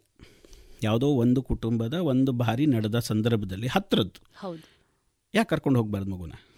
ಅಲ್ಲಿ ಸತ್ಯನಾರಾಯಣ ಪೂಜೆ ಮಂತ್ರ ಮಗುಗೆ ಅರ್ಥ ಆಯಿತೋ ಇಲ್ಲೋ ಬಟ್ ಕತೆ ಅಂತೂ ಕ್ಲೀನಾಗಿ ಅರ್ಥ ಆಗುತ್ತೆ. ಹೌದು. ಹೌದು ಇದರಲ್ಲಿ ಸತ್ಯನಾರಾಯಣ ಪೂಜೆ ಯಾಕೆ ಮಾಡಿದ್ರು? ಸತ್ಯ ಅಂದರೆ ಏನು ಅನ್ನೋದು ಮಗುಗೆ ತಿಳಿಬೋದು ಇದನ್ನು ಮಗುವಿನಿಂದ ಮಾಡ್ಕೊಂಡು ಹೋದರೆ ನಂತರದಲ್ಲಿ ನಾನು ಆಗಲೇ ಹೇಳಿದೆ ಹೈಸ್ಕೂಲೋ ಕಾಲೇಜು ಬಂತು ಅಂದ ತಕ್ಷಣ ಮಗು ದೊಡ್ಡದಾಯಿತು ಅನ್ನೋದನ್ನು ನಮ್ಮ ಮಾನಸಿಕ ಪೇರೆಂಟ್ಸ್ ಆದವರು ಪೋಷಕರಾದವ್ರನ್ನ ತೆಗೆದ್ರೆ ಆ ಮಗುನ ಮತ್ತೆ ಕರ್ಕೊಂಡು ಹೋದಂಗೆ ಆಗುತ್ತೆ. ಸರಿ. ಹಾಗೆ ಅವನು ಬರಬೇಕಾ? ಅವಳು ನನ್ನ ಜೊತೆ ಬರಬೇಕಾ? ಅವಳ ಮನಸ್ಸನ್ನು ನಾನು ಗೆಲ್ಲಬೇಕು ನಾಳೆ ಆ ಮಗು ನನ್ನ ಜೊತೆ ಬರೋ ಹಂಗಿರ್ಬೇಕು. ಆಗಲಮ್ಮ ನಿನ್ನ ಪಡೆ ನೀನು ಹೋಗು. ಹಾಗನ್ಬಾರ್ದು. ಆ ರೀತಿ ನಾವು ಮನೆಯಲ್ಲಿ ಮಗು ಜೊತೆ ಮಾತಾಡಿದ್ರೆ. ಪೋಷಕರೊಟ್ಟಿಗೆ ಮಕ್ಕಳು ಬರ್ತಾರೆ. ಸರಿ. ಮಗುವಿಗೆ ನೀನು ಒಂದು ಸಮಾಜದ ಭಾಗ ನೀನು ನಮ್ಮ ಜೊತೆಗೆ ಇರಬೇಕು. ಅನ್ನುವಂತ ಭಾವನೆಗಳನ್ನು ಮೂಡಿಸಿದಾಗ ಬಹುಶಃ ಎಲ್ಲ ಈ ರೀತಿಯ ಚಿಂತನೆಗಳನ್ನ ಮಗುವಿನ ಮನಸ್ಸಿನೊಳಗಡೆ ತರ್ಲಿಕ್ಕೆ ಸಾಧ್ಯ ಇದೆ ಅಂತ ತುಂಬ ಸುಲಭ ಇದೆ. ನಾ ನಾನೇ ನನ್ನಲ್ಲಿ ಕಂಡುಕೊಂಡಿರೋದು ನನಗೊಂದು ಅಭ್ಯಾಸ ಇದೆ. ಪ್ರತಿ ಸೋಮವಾರ ನಾನು ಈಶ್ವರನ ದೇವಸ್ಥಾನಕ್ಕೆ ಹೋಗ್ತೀನಿ. ಪ್ರತಿ ಶನಿವಾರ ನಾನು ಹನುಮಂತನ ದೇವಸ್ಥಾನಕ್ಕೆ ಹೋಗ್ತೇನೆ. ನನ್ನೊಟ್ಟಿಗೆ ಯಾರೇ ಹೊಂದ್ಕೊಂಡ್ರೋ ಆ ಮಕ್ಕಳು ನನ್ನೊಟ್ಟಿಗೆ ಅವತ್ತು ಬರಬೇಕು. ಇತ್ತೀಚೆಗೆ ಒಂದು ನನ್ನ ಒಟ್ಟಿಗೆ ಇದ್ದಂಥ ಇಬ್ಬರು ಮಕ್ಕಳ ಪೈಕಿ ಒಂದು ಮಗು ಬೆಂಗಳೂರಿಗೆ ದಯಾನಂದ ಸಾಗರ್ ಕಾಲೇಜಿಗೆ ಸೇರಿದೆ. ಸರಿ. ಈಗ ನಾನು ಹೇಳಿದ್ದು ಇಲ್ಲಿ ಸೋಮವಾರ ಏನು ಮಾಡಿದೆಪ್ಪ ಹೋಗಿ ಬಂದಿ ದೇವಸ್ಥಾನಕ್ಕೆ. ಯಾಕೆ ಹೋಗಿಲ್ಲ ಇನ್ನು? ಇಲ್ಲಿ ಯಾವುದೂ ಹತ್ತಿರದಲ್ಲಿ ಇಲ್ಲ. ಓಕೆ. ಹಾಗೆ ಕೇಳಿಸ್ಕೊಂಡು ಒಂದು ಹದಿನೈದು ದಿವಸ ನಾನು ಅಲ್ಲಿ ಹೋದ ನಂತರದಲ್ಲಿ ನಾನು ಮತ್ತೆ ಹೋದೆ. ಬೆಂಗಳೂರಿಗೆ ಹೋದಾಗ ಅವನ್ನೆಲ್ಲ ಅವನಿಗೊಂದು ಸ್ವಲ್ಪ ಅಭ್ಯಾಸ ಆಗಲಿ ಅಂತ ಎಲ್ಲ ನೋಡಿಕೊಂಡು ಬಂದು ಅಲ್ಲಿ ಹತ್ತಿರದಲ್ಲೇ ಬನಶಂಕರಿ ದೇವಸ್ಥಾನ ಇದೆ. ಅಲ್ಲಿ ಒಳಗಡೆ ಮೂರು ದೇವರು ಇದೆಯಲ್ಲಪ್ಪ. ಹೋಗಿ ಬರ್ಬೋದಲ್ಲ ನೀನು? ನೋಡಿ ಈಗ ಅವನು ಹೋಗ್ತದೆ. ಈ ರೀತಿಯಾದಂತ ಪರಿವರ್ತನೆ ಬದಲಾವಣೆ ಮಾಡಬಹುದು ತಂದೆ ಹೌದು. ಹೌದು. ಆಗ ಬಹುಶಃ ನಾವು ಏನು ಇವತ್ತು ಸಮಾಜ ಒಂದು ವ್ಯಕ್ತಿಯಿಂದ ಅಪೇಕ್ಷೆ ಪಡ್ತಾ ಇದೆ ಅಥವಾ ಏನು ನಮ್ಮ ಚಿಂತನೆಗಳು ಇವತ್ತು ಭಾರತೀಯ ಮೂಲ ಚಿಂತನೆಗಳು ಮತ್ತೆ ಜೀವಂತವಾಗಿ ಇರಬೇಕಾದ್ರೆ ಈ ರೀತಿಯ ಜೋಡಿಸಿಕೊಳ್ಳುವಿಕೆ ಅಗತ್ಯ ಇದೆ ಮತ್ತೆ ಇಲ್ಲಿ ಪ್ರಶ್ನೆ ಮಾಡುತ್ತಾರೆ ಮಕ್ಕಳು. ಹೌದು. ಯಾಕೆ ಮಾಡ್ಬೇಕು ಅದನ್ನ? ಹೌದು. ನಿಂಗೆ ಯಾಕದು ಅಲ್ಲಿ ಹೇಳಿದಷ್ಟು ಮಾಡು ಅನ್ನೋದನ್ನು ಬಿಟ್ಟು ಅದು ಯಾಕೆ ಮಾಡ್ತೀವಿ ಅಂತ ನಾವು ತಿಳಿಸಿದ್ರೆ ಅವರೆಲ್ಲ ಆ ಗೊಂದಲ ನಿವಾರಣೆ ಆದರೆ ಆಟೋಮೆಟಿಕ್ಕಾಗಿ ನೀವು ಕರಿಬೇಡಿ ಅವ್ರ ಕಾರ್ಯಕ್ರಮಗಳಿಗೆ ಹಬ್ಬಕ್ಕೆ ದೇವಸ್ಥಾನಕ್ಕೆ ಆಚರಣೆಗೆ ಅವರೇ ಸಿದ್ಧ ಸರಿ. ಬಹಳ ಸಂತೋಷ. ಶಿಕ್ಷಣದ ಬಗ್ಗೆ ವಿಶೇಷವಾದಂಥ ಮತ್ತು ಶಿಕ್ಷಣದ ಮೂಲಕ ಒಂದು ಮಗುವಿನಲ್ಲಿ ತರಬಹುದಾದಂಥ ಬದಲಾವಣೆಗಳ ಬಗ್ಗೆ ಸಾಧ್ಯತೆಗಳ ಬಗ್ಗೆ ಬಹಳಷ್ಟು ಮಾತನಾಡಿದ್ದೀರಿ ಸರ್. ಇನ್ನೂ ಒಂದು ಮುಖ್ಯವಾಗಿ ತಮ್ಮ ವೃತ್ತಿ ಜೀವನದ ಬಗ್ಗೆ ಮಾತಾಡ್ತಾ ಕೇಳೋದಾದರೆ ತಾವು ಪ್ರಾಂಶುಪಾಲರಾಗಿ ರೋಟ್ರಿ ಆಂಗ್ಲ ಮಾಧ್ಯಮ ಶಾಲೆಯಲ್ಲಿ ಹಲವಾರು ವರ್ಷಗಳಿಂದ ಏನು ತಮ್ಮ ಸೇವೆಯನ್ನು ನೀಡ್ತಾ ಬರ್ತಾ ಇದ್ದೀರಿ. ಜೊತೆಗೆ ನಾವು ಕೇಳಲ್ಪಟ್ಟಿದ್ದೇವೆ, ತಾವು ಕೂಡ ಸಮಾಜ ಸೇವೆಯ ಒಂದಿಷ್ಟು ಕೆಲಸಗಳಲ್ಲಿ ತಮ್ಮನ್ನು ಜೋಡಿಸಿಕೊಂಡಿದ್ದೀರಿ ಅನ್ನೋದ್ರ ಬಗ್ಗೆ. ಸರ್, ತಮಗೆ ಈ ಕಲ್ಪನೆ ಹೇಗೆ ಬಂತು ಮತ್ತು ಯಾವ ರೀತಿ ನೀವು ಇದನ್ನು ಜೋಡಿಸ್ಕೊಂಡು ಬಂದಿದ್ದೀರಿ? ನಮ್ಮ ಶೋತೃ ಬಾಂಧವರಿಗೆ ಇದು ಒಂದು ಖಂಡಿತವಾಗಿಯೂ ಕೂಡ ಒಂದು ರೀತಿಯಲ್ಲಿ ಒಂದು ಮಾರ್ಗದರ್ಶನ ಆಗಬೇಕು ಅನ್ನುವ ನಿಟ್ಟಿನಲ್ಲಿ ನಾವು ಇದನ್ನು ಕೇಳ್ತಾ ಇದ್ದೀವಿ. ಮಾಡಿದ್ದನ್ನು ಹೇಳಬಾರ್ದು. ಆದರೆ ನೀವು ಪ್ರಶ್ನೆ ಯಾಕೆ ಅನ್ನೋದಕ್ಕೆ ಮಾತ್ರ ಉತ್ತರ ಕೊಡ್ತೀನಿ. ಸರಿ. ಇದಕ್ಕೆ ಮೂಲ ಕಾರಣ ನಾನು ಯಾವುದೇ ವೇದಿಕೆ ಎಲ್ಲೇ ಕೇಳಿದ್ರು ನನ್ನ ಮೂಲ ಕಾರಣ ಎರಡು. ಮೊದಲನೇದು ನನ್ನ ತಂದೆ ತಾಯಿ ಕೊಟ್ಟಂಥ ಸಂಸ್ಕಾರ. ಎರಡನೇದು ಆ ಸಂಸ್ಕಾರಕ್ಕೆ ನೀರವರೆದು ಪೋಷಿಸಿದ್ದು ರಾಷ್ಟ್ರೀಯ ಸ್ವಯಂ ಸೇವಕ ಸಂಘ ಹೆಚ್ಚು ಕಡಿಮೆ ನನಗೆ ನಾಲ್ಕು ವರ್ಷ ಇದ್ದಾಗಿಂದನೂ ನಮ್ಮಮ್ಮ ತಗೊಂಡು ಹೋಗಿ ಅಲ್ಲಿ ಶಾಕಿಲಿ ಕೂರ್ಸೋರು. ನಾವೇನು ನಾಲ್ಕನೇ ನಾಲ್ಕು ವರ್ಷದಾಗ ಆಟ ಕಾಲ ಬೀಳ್ತಾರೆ ಗಾಯ ಮಾಡ್ಕೊಳ್ತಾರೆ. ಮರದ ಕೆಳಗಡೆ ಕೂರ್ಸೋರು ಪ್ರಾರ್ಥನೆ ಹೊತ್ತಿಗೆ ಹೋಗ್ತಿದ್ವಿ ಬರ್ತಿದ್ವಿ. ಅಷ್ಟೇ ಮಾಡಿದ ಕೆಲಸ. ಅದು ನಂತರದಲ್ಲಿ ಅದು ಬೆಳೀತು ಬೆಳೀತು ಬೆಳೀತು ಅದು ಬೆಳೆಸ್ತಾ ಹೋಯಿತು. ಹೀಗೆ ಈ ಇಬ್ಬರ ಸಂಸ್ಕಾರದ ಒಟ್ಟಿಗೆ ಬೆಳೆದಿದ್ದರಿಂದಾಗಿ ಮೋಸ್ಟ್ಲಿ ಇದು ಒಂದು ಬಂತು. ಏನು ಕನಿಷ್ಠ ಒಂದು ನಮ್ಮಿಂದ ಇದ್ದಾಗ ಇರೋ ಅಷ್ಟರಲ್ಲಿ ಯಾಕೆ ನಾವು ಮಾಡಬಾರ್ದು ಅನ್ನೋ ಒಂದು ಉದ್ದೇಶದಲ್ಲಿ ಅದರ ಒಟ್ಟಿಗೆ ಅನಿಸಿದ್ದೇನಂತ ಹೇಳಿದ್ರೆ ಒಂದು ಉತ್ತೇಜನ ಅಂತ ಹೇಳಿ ಆ ಉತ್ತೇಜನಕ್ಕೋಸ್ಕರವಾಗಿ ಏನು ಒಂದು ಪ್ರಯತ್ನ ಅಂತ ಹೇಳಿದ್ರೆ ಎಲ್ಲೋ ಒಂದು ಕಡೆ ಓದೋ ಮಗುಗೋ ಅಥವಾ ಎಲ್ಲೋ ಒಂದೊಂದು ಸತಿ ಅನ್ಸುತ್ತೆ ಈ ಅರವತ್ತು ಎಪ್ಪತ್ತು ಪರ್ಸೆಂಟಲ್ಲಿ ಬಂದು ಅಂತ ಮಗುಗೆ ಎಲ್ಲೋ ಒಂದು ಬೂಸ್ಟಪ್ ಕೊಟ್ಟರೆ ಎರಡು ಇಂಚ್ ಎಗರೋನ್ ಎಲ್ಲೋ ಹತ್ತು ಇಂಚಿಗೆ ಎಗರಬಹುದು ಅಂತ. ಎಲ್ಲೋ ಒಂದು ಆಂಜನೇಯನ ರೂಪ ಪಡಿಬಹುದು ಅನ್ನೋ ಒಂದು ಆಸೆ. ಆ ಆಸೆಗೆ ನೀರು ಹೊರದು ಅಷ್ಟೊತ್ತಿಗೆ ದೌರ್ಭಾಗ್ಯ ಅನಿಸುತ್ತೆ. ನನ್ನ ತಾಯಿನ ನಾನು ಕಳ್ಕೊಂಡೆ. ಅದು ಆ ಹೆಸರಲ್ಲಿ ಯಾಕೆ ಮಾಡಬಾರ್ದು ಅನಿಸ್ತು. ಹಾಗಾಗಿ ಈಗ ಒಂದು ಏಳು ವರ್ಷ ಎಂಟು ವರ್ಷದಿಂದನೂ ನನ್ನ ತಾಯಿ ಹೆಸರಲ್ಲಿ ಯಾರು ನೂರಕ್ಕೆ ನೂರು ತಗೊಳ್ತಾರೆ ನಮ್ಮ ಶಾಲೆಯಲ್ಲಿ. ಆ ವಿದ್ಯಾರ್ಥಿಗಳಿಗೆ ಒಂದು ನಮ್ಮ ಶಾಲೆಯ ಏನು ವಾರ್ಷಿಕೋತ್ಸವ ಇರುತ್ತೆ ಅಂಥ ದಿನ ಅವ್ರನ್ನ ಗುರುತಿಸೋದು. ಹಾಗೆ ಯಾರು ಆರುನೂರ ಇಪ್ಪತ್ತಕ್ಕಿಂತ ಹೆಚ್ಚು ತಗೊಂಡಿದ್ದಾರೆ ಮಕ್ಕಳು ಅವ್ರನ್ನ ಅಲ್ಲಿ ಗುರುತಿಸೋದು. ಒಂದು ಸಣ್ಣ ಕಾಣಿಕೆ ನೆನಪಿನ ಕಾಣಿಕೆಗಳು ಕೊಡೋ ಮುಖಾಂತರ ಅವ್ರನ್ನ ಗುರುತಿಸೋದು. ಅವರೊಂದು ಬೂಸ್ಟಪ್ ಆಗುತ್ತೆ. ಅವ್ರ ಜೀವನದಲ್ಲಿ ಎಂದೋ ಎಲ್ಲೋ ಒಂದು ಕಡೆ ನೆನಪಿಸ್ಕೊಳ್ಳುವಂತೆ ಆಗ್ತದೆ. ಯಾಕೆಂದ್ರೆ ಒಂದು ಮಾತಿದೆ ಸಮಾಜದಿಂದ ಪಡೆದುಕೊಂಡದ್ದನ್ನ ಸಮಾಜಕ್ಕೆ ಕೊಟ್ಟಾಗ ಮಾತ್ರ ನಮಗೆ ನಿಜವಾದಂತಹ ಒಂದು ಏನೋ ಒಂದು ತೃಪ್ತಿ. ತೃಪ್ತಿ ಇದೆ ಅನ್ನುವಂಥದ್ದು. ಆ ನಿಟ್ಟಿನಲ್ಲಿ ನಾವು ಇದನ್ನ ಮಾಡ್ತಾ ಇದ್ದೀರಿ ಅನ್ನೋದು ನಮಗೆ ಬಹಳ ಸಂತೋಷ. ಯಾಕೆಂದ್ರೆ ಎಲ್ಲೋ ಒಬ್ಬ ವ್ಯಕ್ತಿಗೆ ಇದು ಒಂದು ಪ್ರೇರಣೆ ಆಗಬೇಕು ಅನ್ನುವ ದೃಷ್ಟಿಯಲ್ಲಿ ಆ ವಿದ್ಯಾರ್ಥಿ ದೊಡ್ಡವನಾದಾಗ ಇನ್ನೆಲ್ಲೋ ಆನ್ ಸಮಾಜದಲ್ಲಿ ಇನ್ನು ಎತ್ತರಕ್ಕೆ ಬೆಳೆದಾಗ ನಂಗೆ ಅವತ್ತು ನಮ್ಮ ಸರ್ ಕೊಟ್ಟಿದ್ರು ನಾನು ಯಾಕೆ ಕೊಡಬಾರ್ದು? ಬರಬಹುದೇನೋ? ಅನ್ನೋದೊಂದು ಉದ್ದೇಶ ಬಿಟ್ಟರೆ ಬೇರೆ ಅದರಲ್ಲಿ ಯಾವ ಸ್ವಾರ್ಥ ಇಲ್ಲ ಮತ್ತು ಅದನ್ನ ಹೇಳೋ ಪ್ರಶ್ನೆನೇ ಇಲ್ಲ. ಸರಿ ಬಹಳ ಉಪಯುಕ್ತವಾದಂಥ ಮಾಹಿತಿಯನ್ನು ನಮ್ಮ ಜೊತೆಗೆ ಹಂಚಿಕೊಂಡಿದ್ದೀರಿ ಸರ್. ಶಿಕ್ಷಣದ ಮೂಲಕ ಆಗಬೇಕಾದಂಥ ಪರಿವರ್ತನೆಗಳೇನು ಶಿಕ್ಷಣ ಹೋಗಬೇಕಾದಂಥ ಅಥವಾ ನಡೆದುಕೊಂಡು ಬರಬೇಕಾದಂಥ ದಾರಿ ಯಾವುದು ಮತ್ತು ಮುಂದಿನ ಆಶಯಗಳು ಏನು ಅನ್ನೋದರ ಬಗ್ಗೆ ಬಹಳ ಚೆನ್ನಾದಾದಂಥ ವಿಶ್ಲೇಷಣೆಗಳನ್ನು ನೀಡಿದ್ದೀರಿ ಸರ್. ಕೊನೆಯದಾಗಿ ಈ ಶಿಕ್ಷಣದ ಮೂಲಕ ಮಾಡಬಹುದಾದಂಥ ಬದಲಾವಣೆಗಳನ್ನು ತೆಗೆದುಕೊಳ್ತಾ ನಮ್ಮ ಶೋತೃ ಬಾಂಧವರಿಗೆ ತಾವೇನು ಹೇಳಬಯಸ್ತೀರಿ ಈ ಎರಡು ಹಂತದಲ್ಲಿ ನಾನು ಇದನ್ನು ಸರ್ಕಾರಕ್ಕೂ ಕೇಳೋದು, ಹಾಗೆ ನನ್ನ ಪೋಷಕರ, ಶಿಕ್ಷಕರಲ್ಲೂ ವಿನಂತಿ. ಸರ್ಕಾರಕ್ಕೆ ಕೇಳೋದು ಏನು ಅಂತ ಹೇಳಿದ್ರೆ, ಏನು ನಮ್ಮ ಭಾಷೆ ವಿಚಾರ ಇದೆ, ಅದರಲ್ಲಿ ಆದಷ್ಟು ಮಾರಲ್ ಸ್ಟೋರಿನ ಮಾರಲ್ ಪೊಯಮ್ನ ಆ ಥರದ ವಿಚಾರನ ನಮ್ಮ ಟೆಕ್ಸ್ಟ್ ಬುಕ್ಕಲ್ಲಿ ತಂದರೆ ಅಲ್ಲಿಗೆ ನಾವು ಕಲಿಯಕ್ಕೆ ಅನುಕೂಲ ಆಗುತ್ತೆ ಅದನ್ನು ನಮ್ಮ ಮಕ್ಕಳ ಲೆವೆಲ್ಗೆ ಇಳಿಸ್ಲಿಕ್ಕೆ ಕೂಡ ಅನುಕೂಲ ಆಗುತ್ತೆ. ಹಾಗೆ ಪೋಷಕರು ಕೂಡ ಯಾಕೆ ನನ್ನ ಅನುಭವ ನಾವು ಶಾಖೆಗೆ ಹೋದಾಗ ನಮಗೆ ವಾರಕ್ಕೊಂದಿನೋ ಅಥವಾ ಬ ಹದಿನೈದು ದಿವಸಕ್ಕೊಂದಿನೋ ಒಂದು ಕಥೆ ಅನ್ನೋದು ಇರ್ತಿತ್ತು. ಹಾಗೆ ಕಥೆ ಹೇಳಬೇಕಂದ್ರೆ ಏನು ಮಾಡಬೇಕು ನಾನು? ಪುಸ್ತಕ ಓದಬೇಕು. ಈ ಕೆಲಸನ ಪೋಷಕರು ಮಾಡಬೇಕು. ಇತ್ತೀಚೆಗೆ ಒಂದು ಮೆಸೇಜ್ ಓದಿದಾಗ ತಾಯಿ ಪುಸ್ತಕ ಓದ್ತಾ ಕೂತಿರ್ತಾಳೆ ಮಗುನೂ ಪುಸ್ತಕ ಓದ್ತಾ ಕೂತಿರುತ್ತೆ. ಈ ಸಂದರ್ಭದಲ್ಲಿ ಯಾವ ಮಗುನೂ ಪುಸ್ತಕ ಮುಟ್ಟೋ ಪ್ರಶ್ನೆನೇ ಇಲ್ಲ. ಒಂದು ಟ್ರೈನಲ್ಲಿ ಹೋಗಬೇಕಾದ್ರೆ ಅವ್ರ ಕೈಯಲ್ಲಿ ಮೊಬೈಲ್ ಬಿಟ್ಟರೆ ಬೇರೆ ಏನೂ ಇರಲ್ಲ. ಹೋಗಲಿ ಆ ಮೊಬೈಲ್ ಹಿಡಿದು ಆ ಪ್ರಕೃತಿ ಸೌಂದರ್ಯನ ಅವ್ರು ಆಸ್ವಾದಿಸಿದ್ರೆ ಸಂತೋಷ. ಆದರೆ ಇವತ್ತು ಅದು ಪರಿಸ್ಥಿತಿಲಿ ಇಲ್ಲ.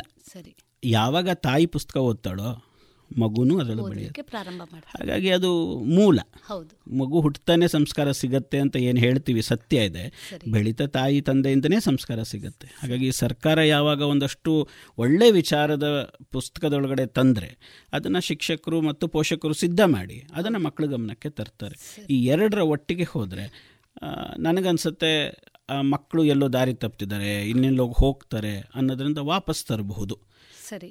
ಈ ಪ್ರೀತಿ ಕೊರತೆ ಇರೋದ್ರಿಂದ ಸತ್ಯದ ಕೊರತೆ ಇರೋದ್ರಿಂದ ಸುಳ್ಳೇ ಸತ್ಯ ಅನ್ನೋ ನಂಬೋ ಪರಿಸ್ಥಿತಿ ಇದ್ದಾಗ ಸತ್ಯದ ಒಂದಷ್ಟು ವಿಚಾರ ಹಾಕೋದ್ರಿಂದ ಎಲ್ಲೋ ಮಕ್ಕಳಲ್ಲಿ ಪರಿವರ್ತನೆ ಆಗುತ್ತೆ. ಪೋಷಕರು ಪ್ರೀತಿಯಿಂದ ಮಗುನ ಮಗು ರೀತಿಯೇ ನೋಡಿದ್ರೆ ಮೋಸ್ಟ್ಲಿ ಸಮಾಜದ ತಿದ್ದುವಿಕೆಯಲ್ಲಿ ಮತ್ತು ಅವರು ಒಂದು ಒಳ್ಳೆ ವ್ಯಕ್ತಿಯಾಗಿ ಸಮಾಜಕ್ಕೆ ಬರೋದ್ರಲ್ಲಿ ಯಾವುದೇ ಅನುಮಾನ ಇಲ್ಲ. ಹಾಗಾಗಿ ಪೋಷಕರಲ್ಲಿ ತುಂಬ ಬಾರಿ ವಿನಂತಿ ಮಾಡಿದ್ದೀನಿ.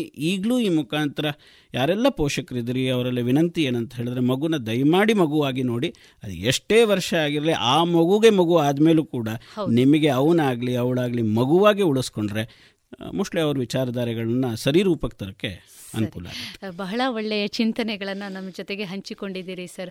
ಯಾಕೆಂದರೆ ಮುಂದಿನ ಜನಾಂಗವು ಒಂದು ಸ್ವಸ್ಥ ಬದುಕನ್ನು ಸಾಗಿಸಬೇಕು ಅಂತಾದರೆ ಒಂದು ಒಳ್ಳೆಯ ಜನಾಂಗ ನಮ್ಮ ಮುಂದೆ ನಮ್ಮ ಮುಂದಿನ ಪೀಳಿಗೆ ಆಗಬೇಕು ಅಂತಾದರೆ ಬಹುಶಃ ಅದಕ್ಕೆ ಮೂಲ ಕಾರಣ ನಾವೇ. ನಾವೇ ಅವರನ್ನು ಸರಿಯಾದ ಮಾರ್ಗದಲ್ಲಿ ತೆಗೆದುಕೊಂಡು ಹೋಗಬೇಕು ಅನ್ನುವ ತಮ್ಮ ಆಶಯದ ಮಾತುಗಳಿಗೆ ರೇಡಿಯೋ ಪಾಂಚಜನ್ಯದ ಪರವಾಗಿ ತಮಗೆ ತುಂಬ ಹೃದಯದ ಧನ್ಯವಾದಗಳು. ಇಷ್ಟು ವಿಚಾರ ಹಂಚಿಕೊಳ್ಳಕ್ಕೆ ಅವಕಾಶ ಮಾಡಿಕೊಟ್ಟಿದ್ದ ಪಾಂಚಜನ್ಯ ರೇಡಿಯೋ ತಂಡಕ್ಕೆ ತುಂಬ ಹೃದಯ ಧನ್ಯವಾದಗಳನ್ನ ತಿಳಿಸ್ತೇನೆ ಮೇಡಮ್ ಥ್ಯಾಂಕ್ ಯು ಇದುವರೆಗೆ ವಾರದ ಅತಿಥಿ ವಿಶೇಷ ಕಾರ್ಯಕ್ರಮದಲ್ಲಿ ಸಕಲೇಶ್ಪುರ ರೋಟರಿ ಆಂಗ್ಲ ಮಾಧ್ಯಮ ಶಾಲಾ ಮುಖ್ಯ ಶಿಕ್ಷಕರಾದ ಸುಮಂತ್ ಭಾರ್ಗವ್ ಅವರೊಂದಿಗಿನ ಸಂದರ್ಶನವನ್ನ ಕೇಳಿದಿರಿ. ಇನ್ನು ಮುಂದೆ ಶಿಶುನಾಳ ಶರೀಫರ ತತ್ವಪದಗಳನ್ನ ಕೇಳೋಣ.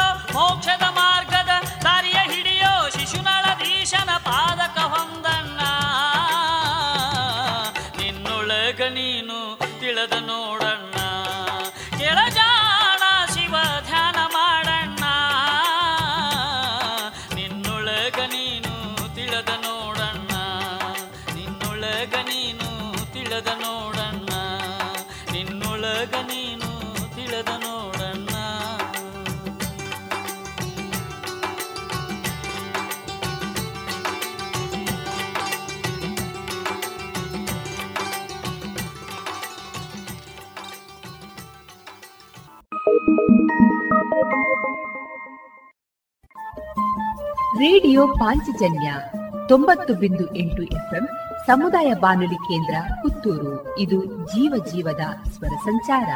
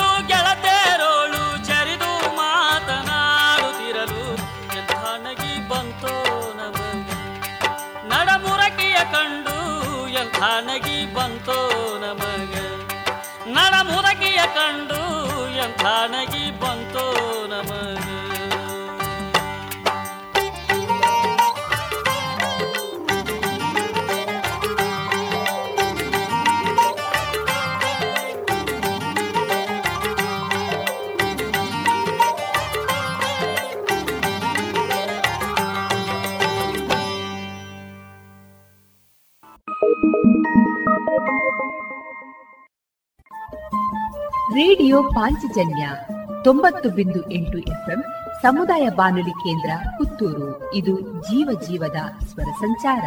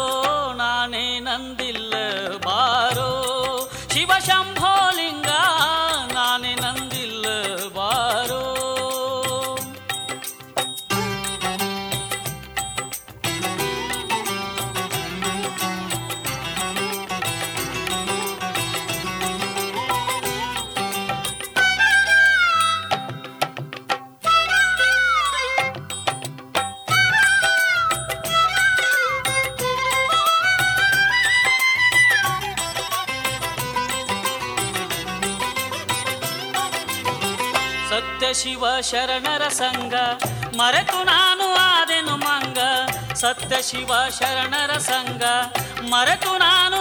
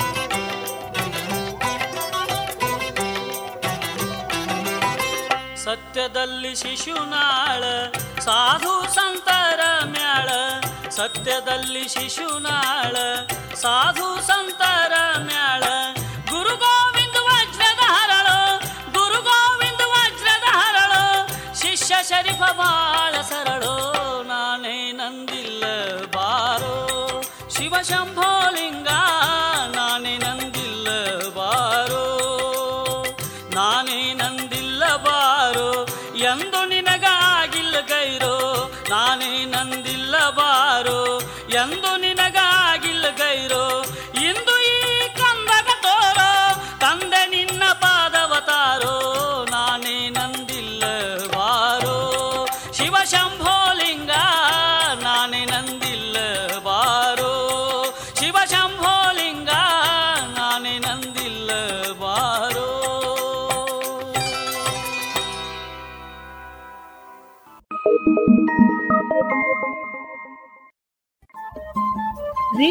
ಪಾಂಚಜನ್ಯ ತೊಂಬತ್ತು ಬಿಂದು ಎಂಟು ಎಫ್ಎಂ ಸಮುದಾಯ ಬಾನುಲಿ ಕೇಂದ್ರ ಪುತ್ತೂರು. ಇದು ಜೀವ ಜೀವದ ಸ್ವರ ಸಂಚಾರ.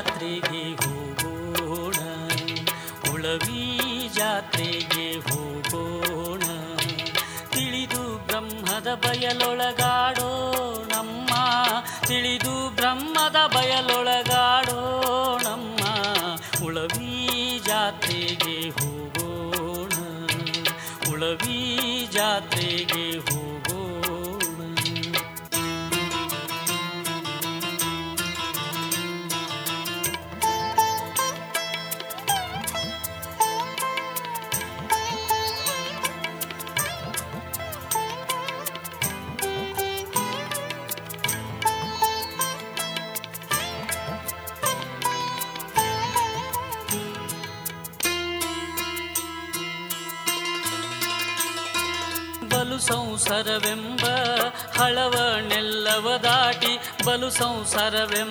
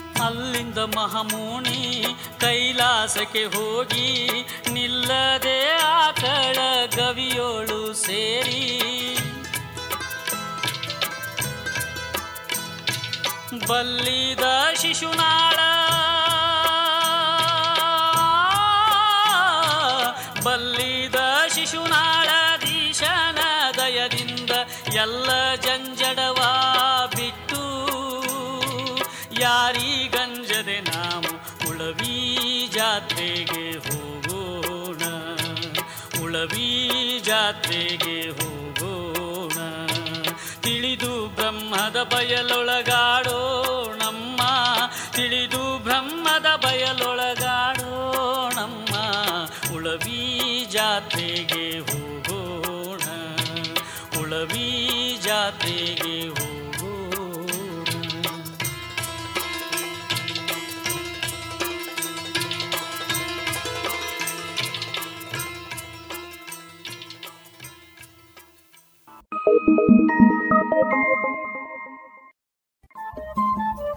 ರೇಡಿಯೋ ಪಾಂಚಜನ್ಯ ತೊಂಬತ್ತು ಬಿಂದು ಎಂಟು ಎಫ್ಎಂ ಸಮುದಾಯ ಬಾನುಲಿ ಕೇಂದ್ರ ಪುತ್ತೂರು. ಇದು ಜೀವ ಜೀವದ ಸ್ವರ ಸಂಚಾರ.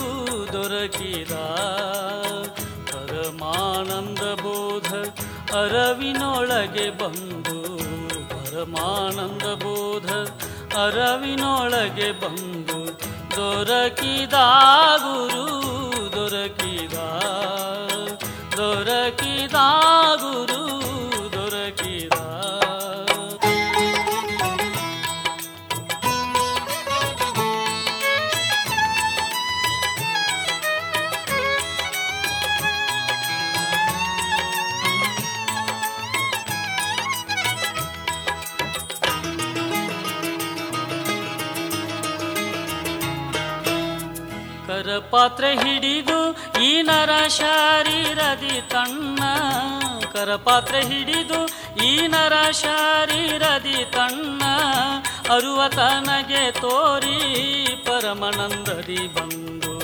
ಅರುವ ತನಗೆ ತೋರಿ ಪರಮನಂದದಿ ಬಂದು. ದೊರಕಿದ ಗುರು, ದೊರಕಿದ ದೊರಕಿದ ಗುರು, ದೊರಕಿದ. ಪರಮಾನಂದ ಬೋಧ ಅರವಿನೊಳಗೆ ಬಂದು. ಪರಮಾನಂದ ಬೋಧ ಅರವಿನೊಳಗೆ ಬಂದು ದೊರಕಿದ ಗುರು ದೊರಕಿದ ದೊರಕಿದ ಗುರು.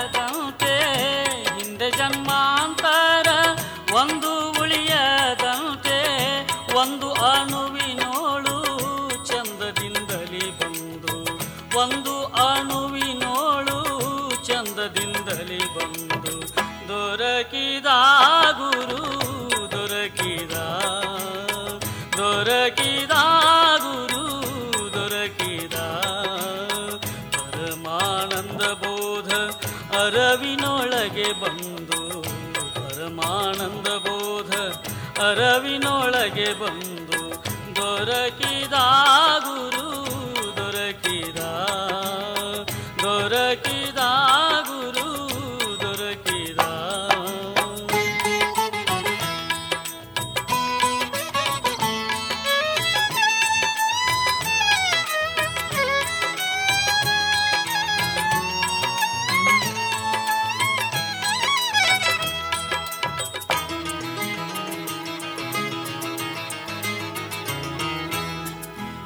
ಶಿಶುನಾಳಧೀಶ ಪ್ರಕಾಶ ಗೋವಿಂದನ.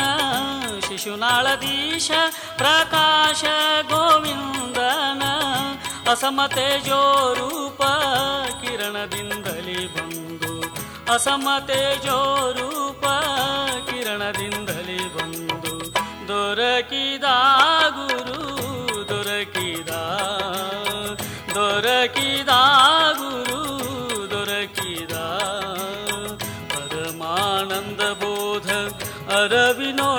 ಬಂದು ಪರಮಾನಂದ ಬೋಧ ಅರವಿನೊಳಗೆ ಬಂದು ದೊರಕಿದ ಗುರು ದೊರಕಿದ ಗುರು ದೊರಕಿದ ಗುರು, ದೊರಕಿದ.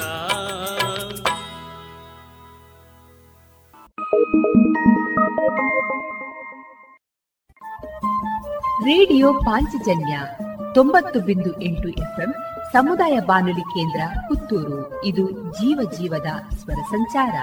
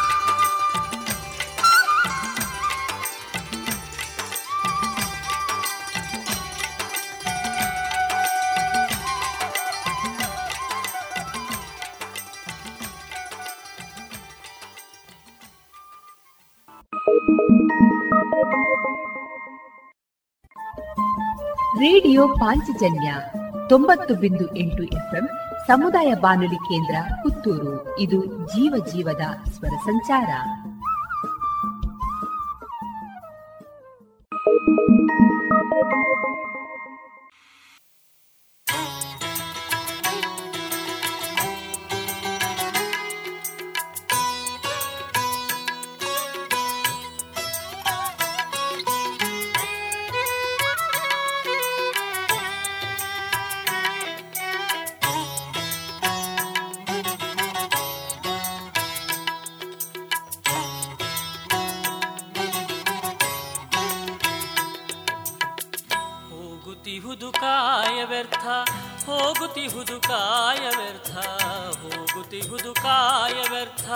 ಹೋಗುತ್ತಿಹುದು ಕಾಯ ವ್ಯರ್ಥ.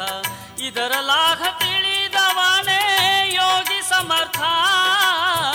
ಇದರ ಲಾಭ ತಿಳಿದವನೇ ಯೋಗಿ ಸಮರ್ಥ. ಹೋಗುತ್ತಿಹುದು ಕಾಯ ವ್ಯರ್ಥ ಹೋಗುತ್ತಿಹುದು ಕಾಯ ವ್ಯರ್ಥ. ಹೋಗುತ್ತಿಹುದು ಕಾಯ ವ್ಯರ್ಥ ಹೋಗುತ್ತಿಹುದು ಕಾಯ ವ್ಯರ್ಥ.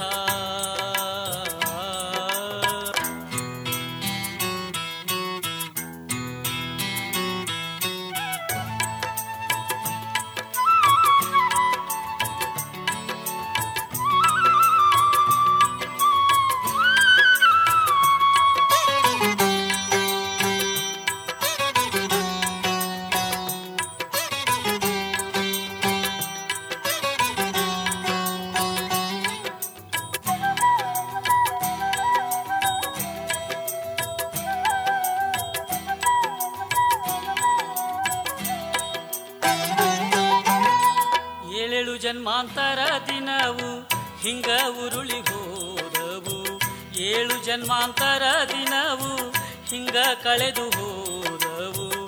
ನಿನಗೆಲ್ಲಿ ನೆನಹೋ? ನಿನಗೆಲ್ಲಿ ನೆನಹೋ? ಭೋಗಲಂಪಟ ಸುಖ ಗಣವು ಭೋಗಲಂಪಟ ಸುಖ ಗಣವು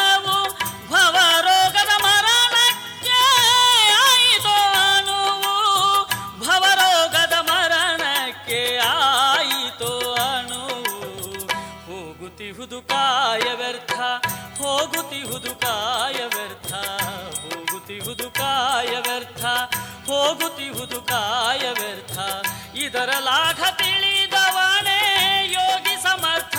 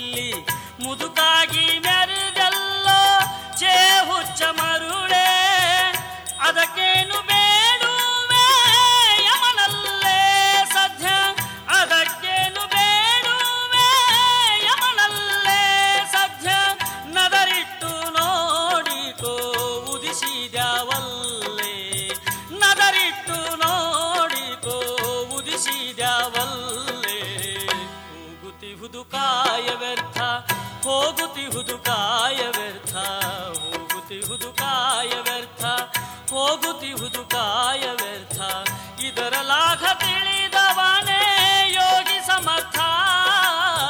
ಇದರ ಲಾಘ ತಿಳಿದವನೇ ಯೋಗಿ ಸಮರ್ಥ. ಹೋಗುತ್ತಿಹುದು ಕಾಯ ವ್ಯರ್ಥ ಹೋಗುತ್ತಿಹುದು ಕಾಯ ವ್ಯರ್ಥ ಹೋಗುತ್ತಿಹುದು ಕಾಯ ವ್ಯರ್ಥ ಹೋಗುತ್ತಿಹುದು ಕಾಯ ವ್ಯರ್ಥ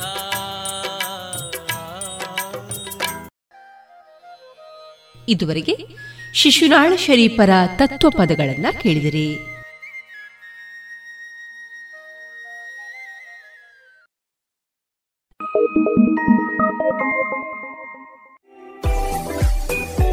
ರುಚಿಕರ ತಿಂಡಿ ತಿನಿಸು, ಉತ್ತಮ ಗುಣಮಟ್ಟದ ಶುಚಿ ರುಚಿ ಆಹಾರ, ಪಾರ್ಸೆಲ್ ಮತ್ತು ಕ್ಯಾಟರಿಂಗ್ ವ್ಯವಸ್ಥೆಯೊಂದಿಗೆ ಕಳೆದ ನಲವತ್ತ ಎರಡು ವರ್ಷಗಳಿಂದ ಕಾರ್ಯನಿರ್ವಹಿಸುತ್ತಿದೆ ಹೋಟೆಲ್ ಹರಿಪ್ರಸಾದ್. ಗ್ರಾಹಕರ ಸೇವೆಗೆ ಸದಾ ಸಿದ್ಧ ಇಲ್ಲೇ ಭೇಟಿ ಕೊಡಿ ಹೋಟೆಲ್ ನ್ಯೂ ಹರಿಪ್ರಸಾದ್, ಬಳುವಾರು ಪುತ್ತೂರು. ದೂರವಾಣಿ ಸಂಖ್ಯೆ ಎಂಟು ಒಂದು ಸೊನ್ನೆ ಐದು ಸೊನ್ನೆ ಮೂರು ಒಂದು ಏಳು ಒಂಬತ್ತು ಆರು. ರೇಡಿಯೋ ಪಾಂಚಜನ್ಯ ತೊಂಬತ್ತು ಬಿಂದು ಎಂಟು ಎಫ್ಎಂ ಸಮುದಾಯ ಬಾನುಲಿ ಕೇಂದ್ರ ಪುತ್ತೂರು. ಇದು ಜೀವ ಜೀವದ ಸ್ವರ ಸಂಚಾರ.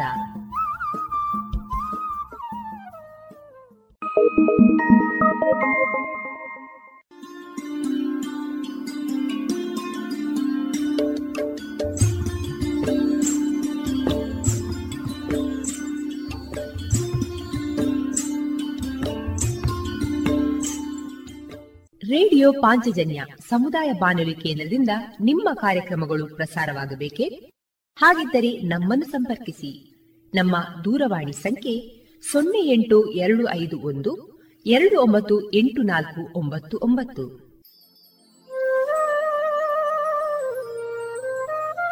ಗಮನಿಸಿ ಕೇಳುವೆ, ನಮ್ಮ ಕಾರ್ಯಕ್ರಮಗಳನ್ನು ವೆಬ್ಸೈಟ್ ಮೂಲಕ ಕೂಡ ಆಲಿಸಬಹುದು. ನಮ್ಮ ವೆಬ್ಸೈಟ್ ವಿಳಾಸ W W W dot radio Panchajanya dot com. ಇಲ್ಲಿ ಆರ್ಕೈವ್ಸ್ನ ಭಾಗಕ್ಕೆ ಹೋಗಿ ಕ್ಲಿಕ್ ಮಾಡಿದರೆ ಹಳೆ ಕಾರ್ಯಕ್ರಮಗಳನ್ನು ಕೂಡ ಆಲಿಸಬಹುದು. ಜೊತೆಗೆ ನಮ್ಮ ಪ್ರಸಾರವನ್ನು ಆಪ್ ಮೂಲಕವೂ ಕೇಳಬಹುದು. ಪ್ಲೇಸ್ಟೋರ್ನಲ್ಲಿ ಪಾಂಚಜನ್ಯ ಸರ್ಚ್ ಮಾಡಿ, ಡೌನ್ಲೋಡ್ ಮಾಡಿಕೊಂಡು ತಮ್ಮ ಮೊಬೈಲ್ಗಳಿಗೆ ಇನ್ಸ್ಟಾಲ್ ಮಾಡಿದರೆ ರೇಡಿಯೋ ಪ್ರಸಾರದ ಕಾರ್ಯಕ್ರಮವನ್ನು ನೀವು ಆಲಿಸಬಹುದು. ನಮ್ಮ ಪ್ರಸಾರದ ಬಗೆಗೆ ನಿಮ್ಮ ಅಭಿಪ್ರಾಯಗಳನ್ನು ಹಂಚಿಕೊಳ್ಳಲು ನಮ್ಮ ವಿಳಾಸ ರೇಡಿಯೋ ಪಾಂಚಜನ್ಯ ತೊಂಬತ್ತು ಬಿಂದು ಎಂಟು ಎಫ್ಎಂ ಸಮುದಾಯ ಬಾನುಲಿ ಕೇಂದ್ರ, ನೆಹರು ನಗರ, ಪುತ್ತೂರು. ನಮ್ಮ ದೂರವಾಣಿ ಸಂಖ್ಯೆ ಸೊನ್ನೆ ಎಂಟು ಎರಡು ಐದು ಒಂದು, ಎರಡು ಒಂಬತ್ತು ಎಂಟು ನಾಲ್ಕು ಒಂಬತ್ತು ಒಂಬತ್ತು. ಇಮೇಲ್ ವಿಳಾಸ radio Panchajanya at Gmail dot com ನಮ್ಮ ವಿಳಾಸ ಮತ್ತೊಮ್ಮೆ ರೇಡಿಯೋ ಪಾಂಚಜನ್ಯ ತೊಂಬತ್ತು ಬಿಂದು ಎಂಟು ಎಫ್ಎಂ ಸಮುದಾಯ ಬಾನುಲಿ ಕೇಂದ್ರ ನೆಹರು ನಗರ, ಪುತ್ತೂರು. ನಮ್ಮ ದೂರವಾಣಿ ಸಂಖ್ಯೆ ಸೊನ್ನೆ ಎಂಟು ಎರಡು ಐದು ಒಂದು ಎರಡು ಒಂಬತ್ತು ಎಂಟು ನಾಲ್ಕು ಒಂಬತ್ತು ಒಂಬತ್ತು. ಇಲ್ಲಿಗೆ ಈ ಹೊತ್ತಿನ ಪ್ರಸಾರ ಕಾರ್ಯಕ್ರಮವನ್ನ ಮುಕ್ತಾಯಗೊಳಿಸುತ್ತಿದ್ದೇವೆ. ಆತ್ಮೀಯ ಕೇಳುಗರಿಗೆಲ್ಲ ರೇಡಿಯೋ ಪಾಂಚಜನ್ಯದ ಬಳಗದ ಪರವಾಗಿ ನಾನು ತೇಜಸ್ವಿ ರಾಜೇಶ್ ಮಾಡುವ ಅನಂತ ವಂದನೆಗಳು.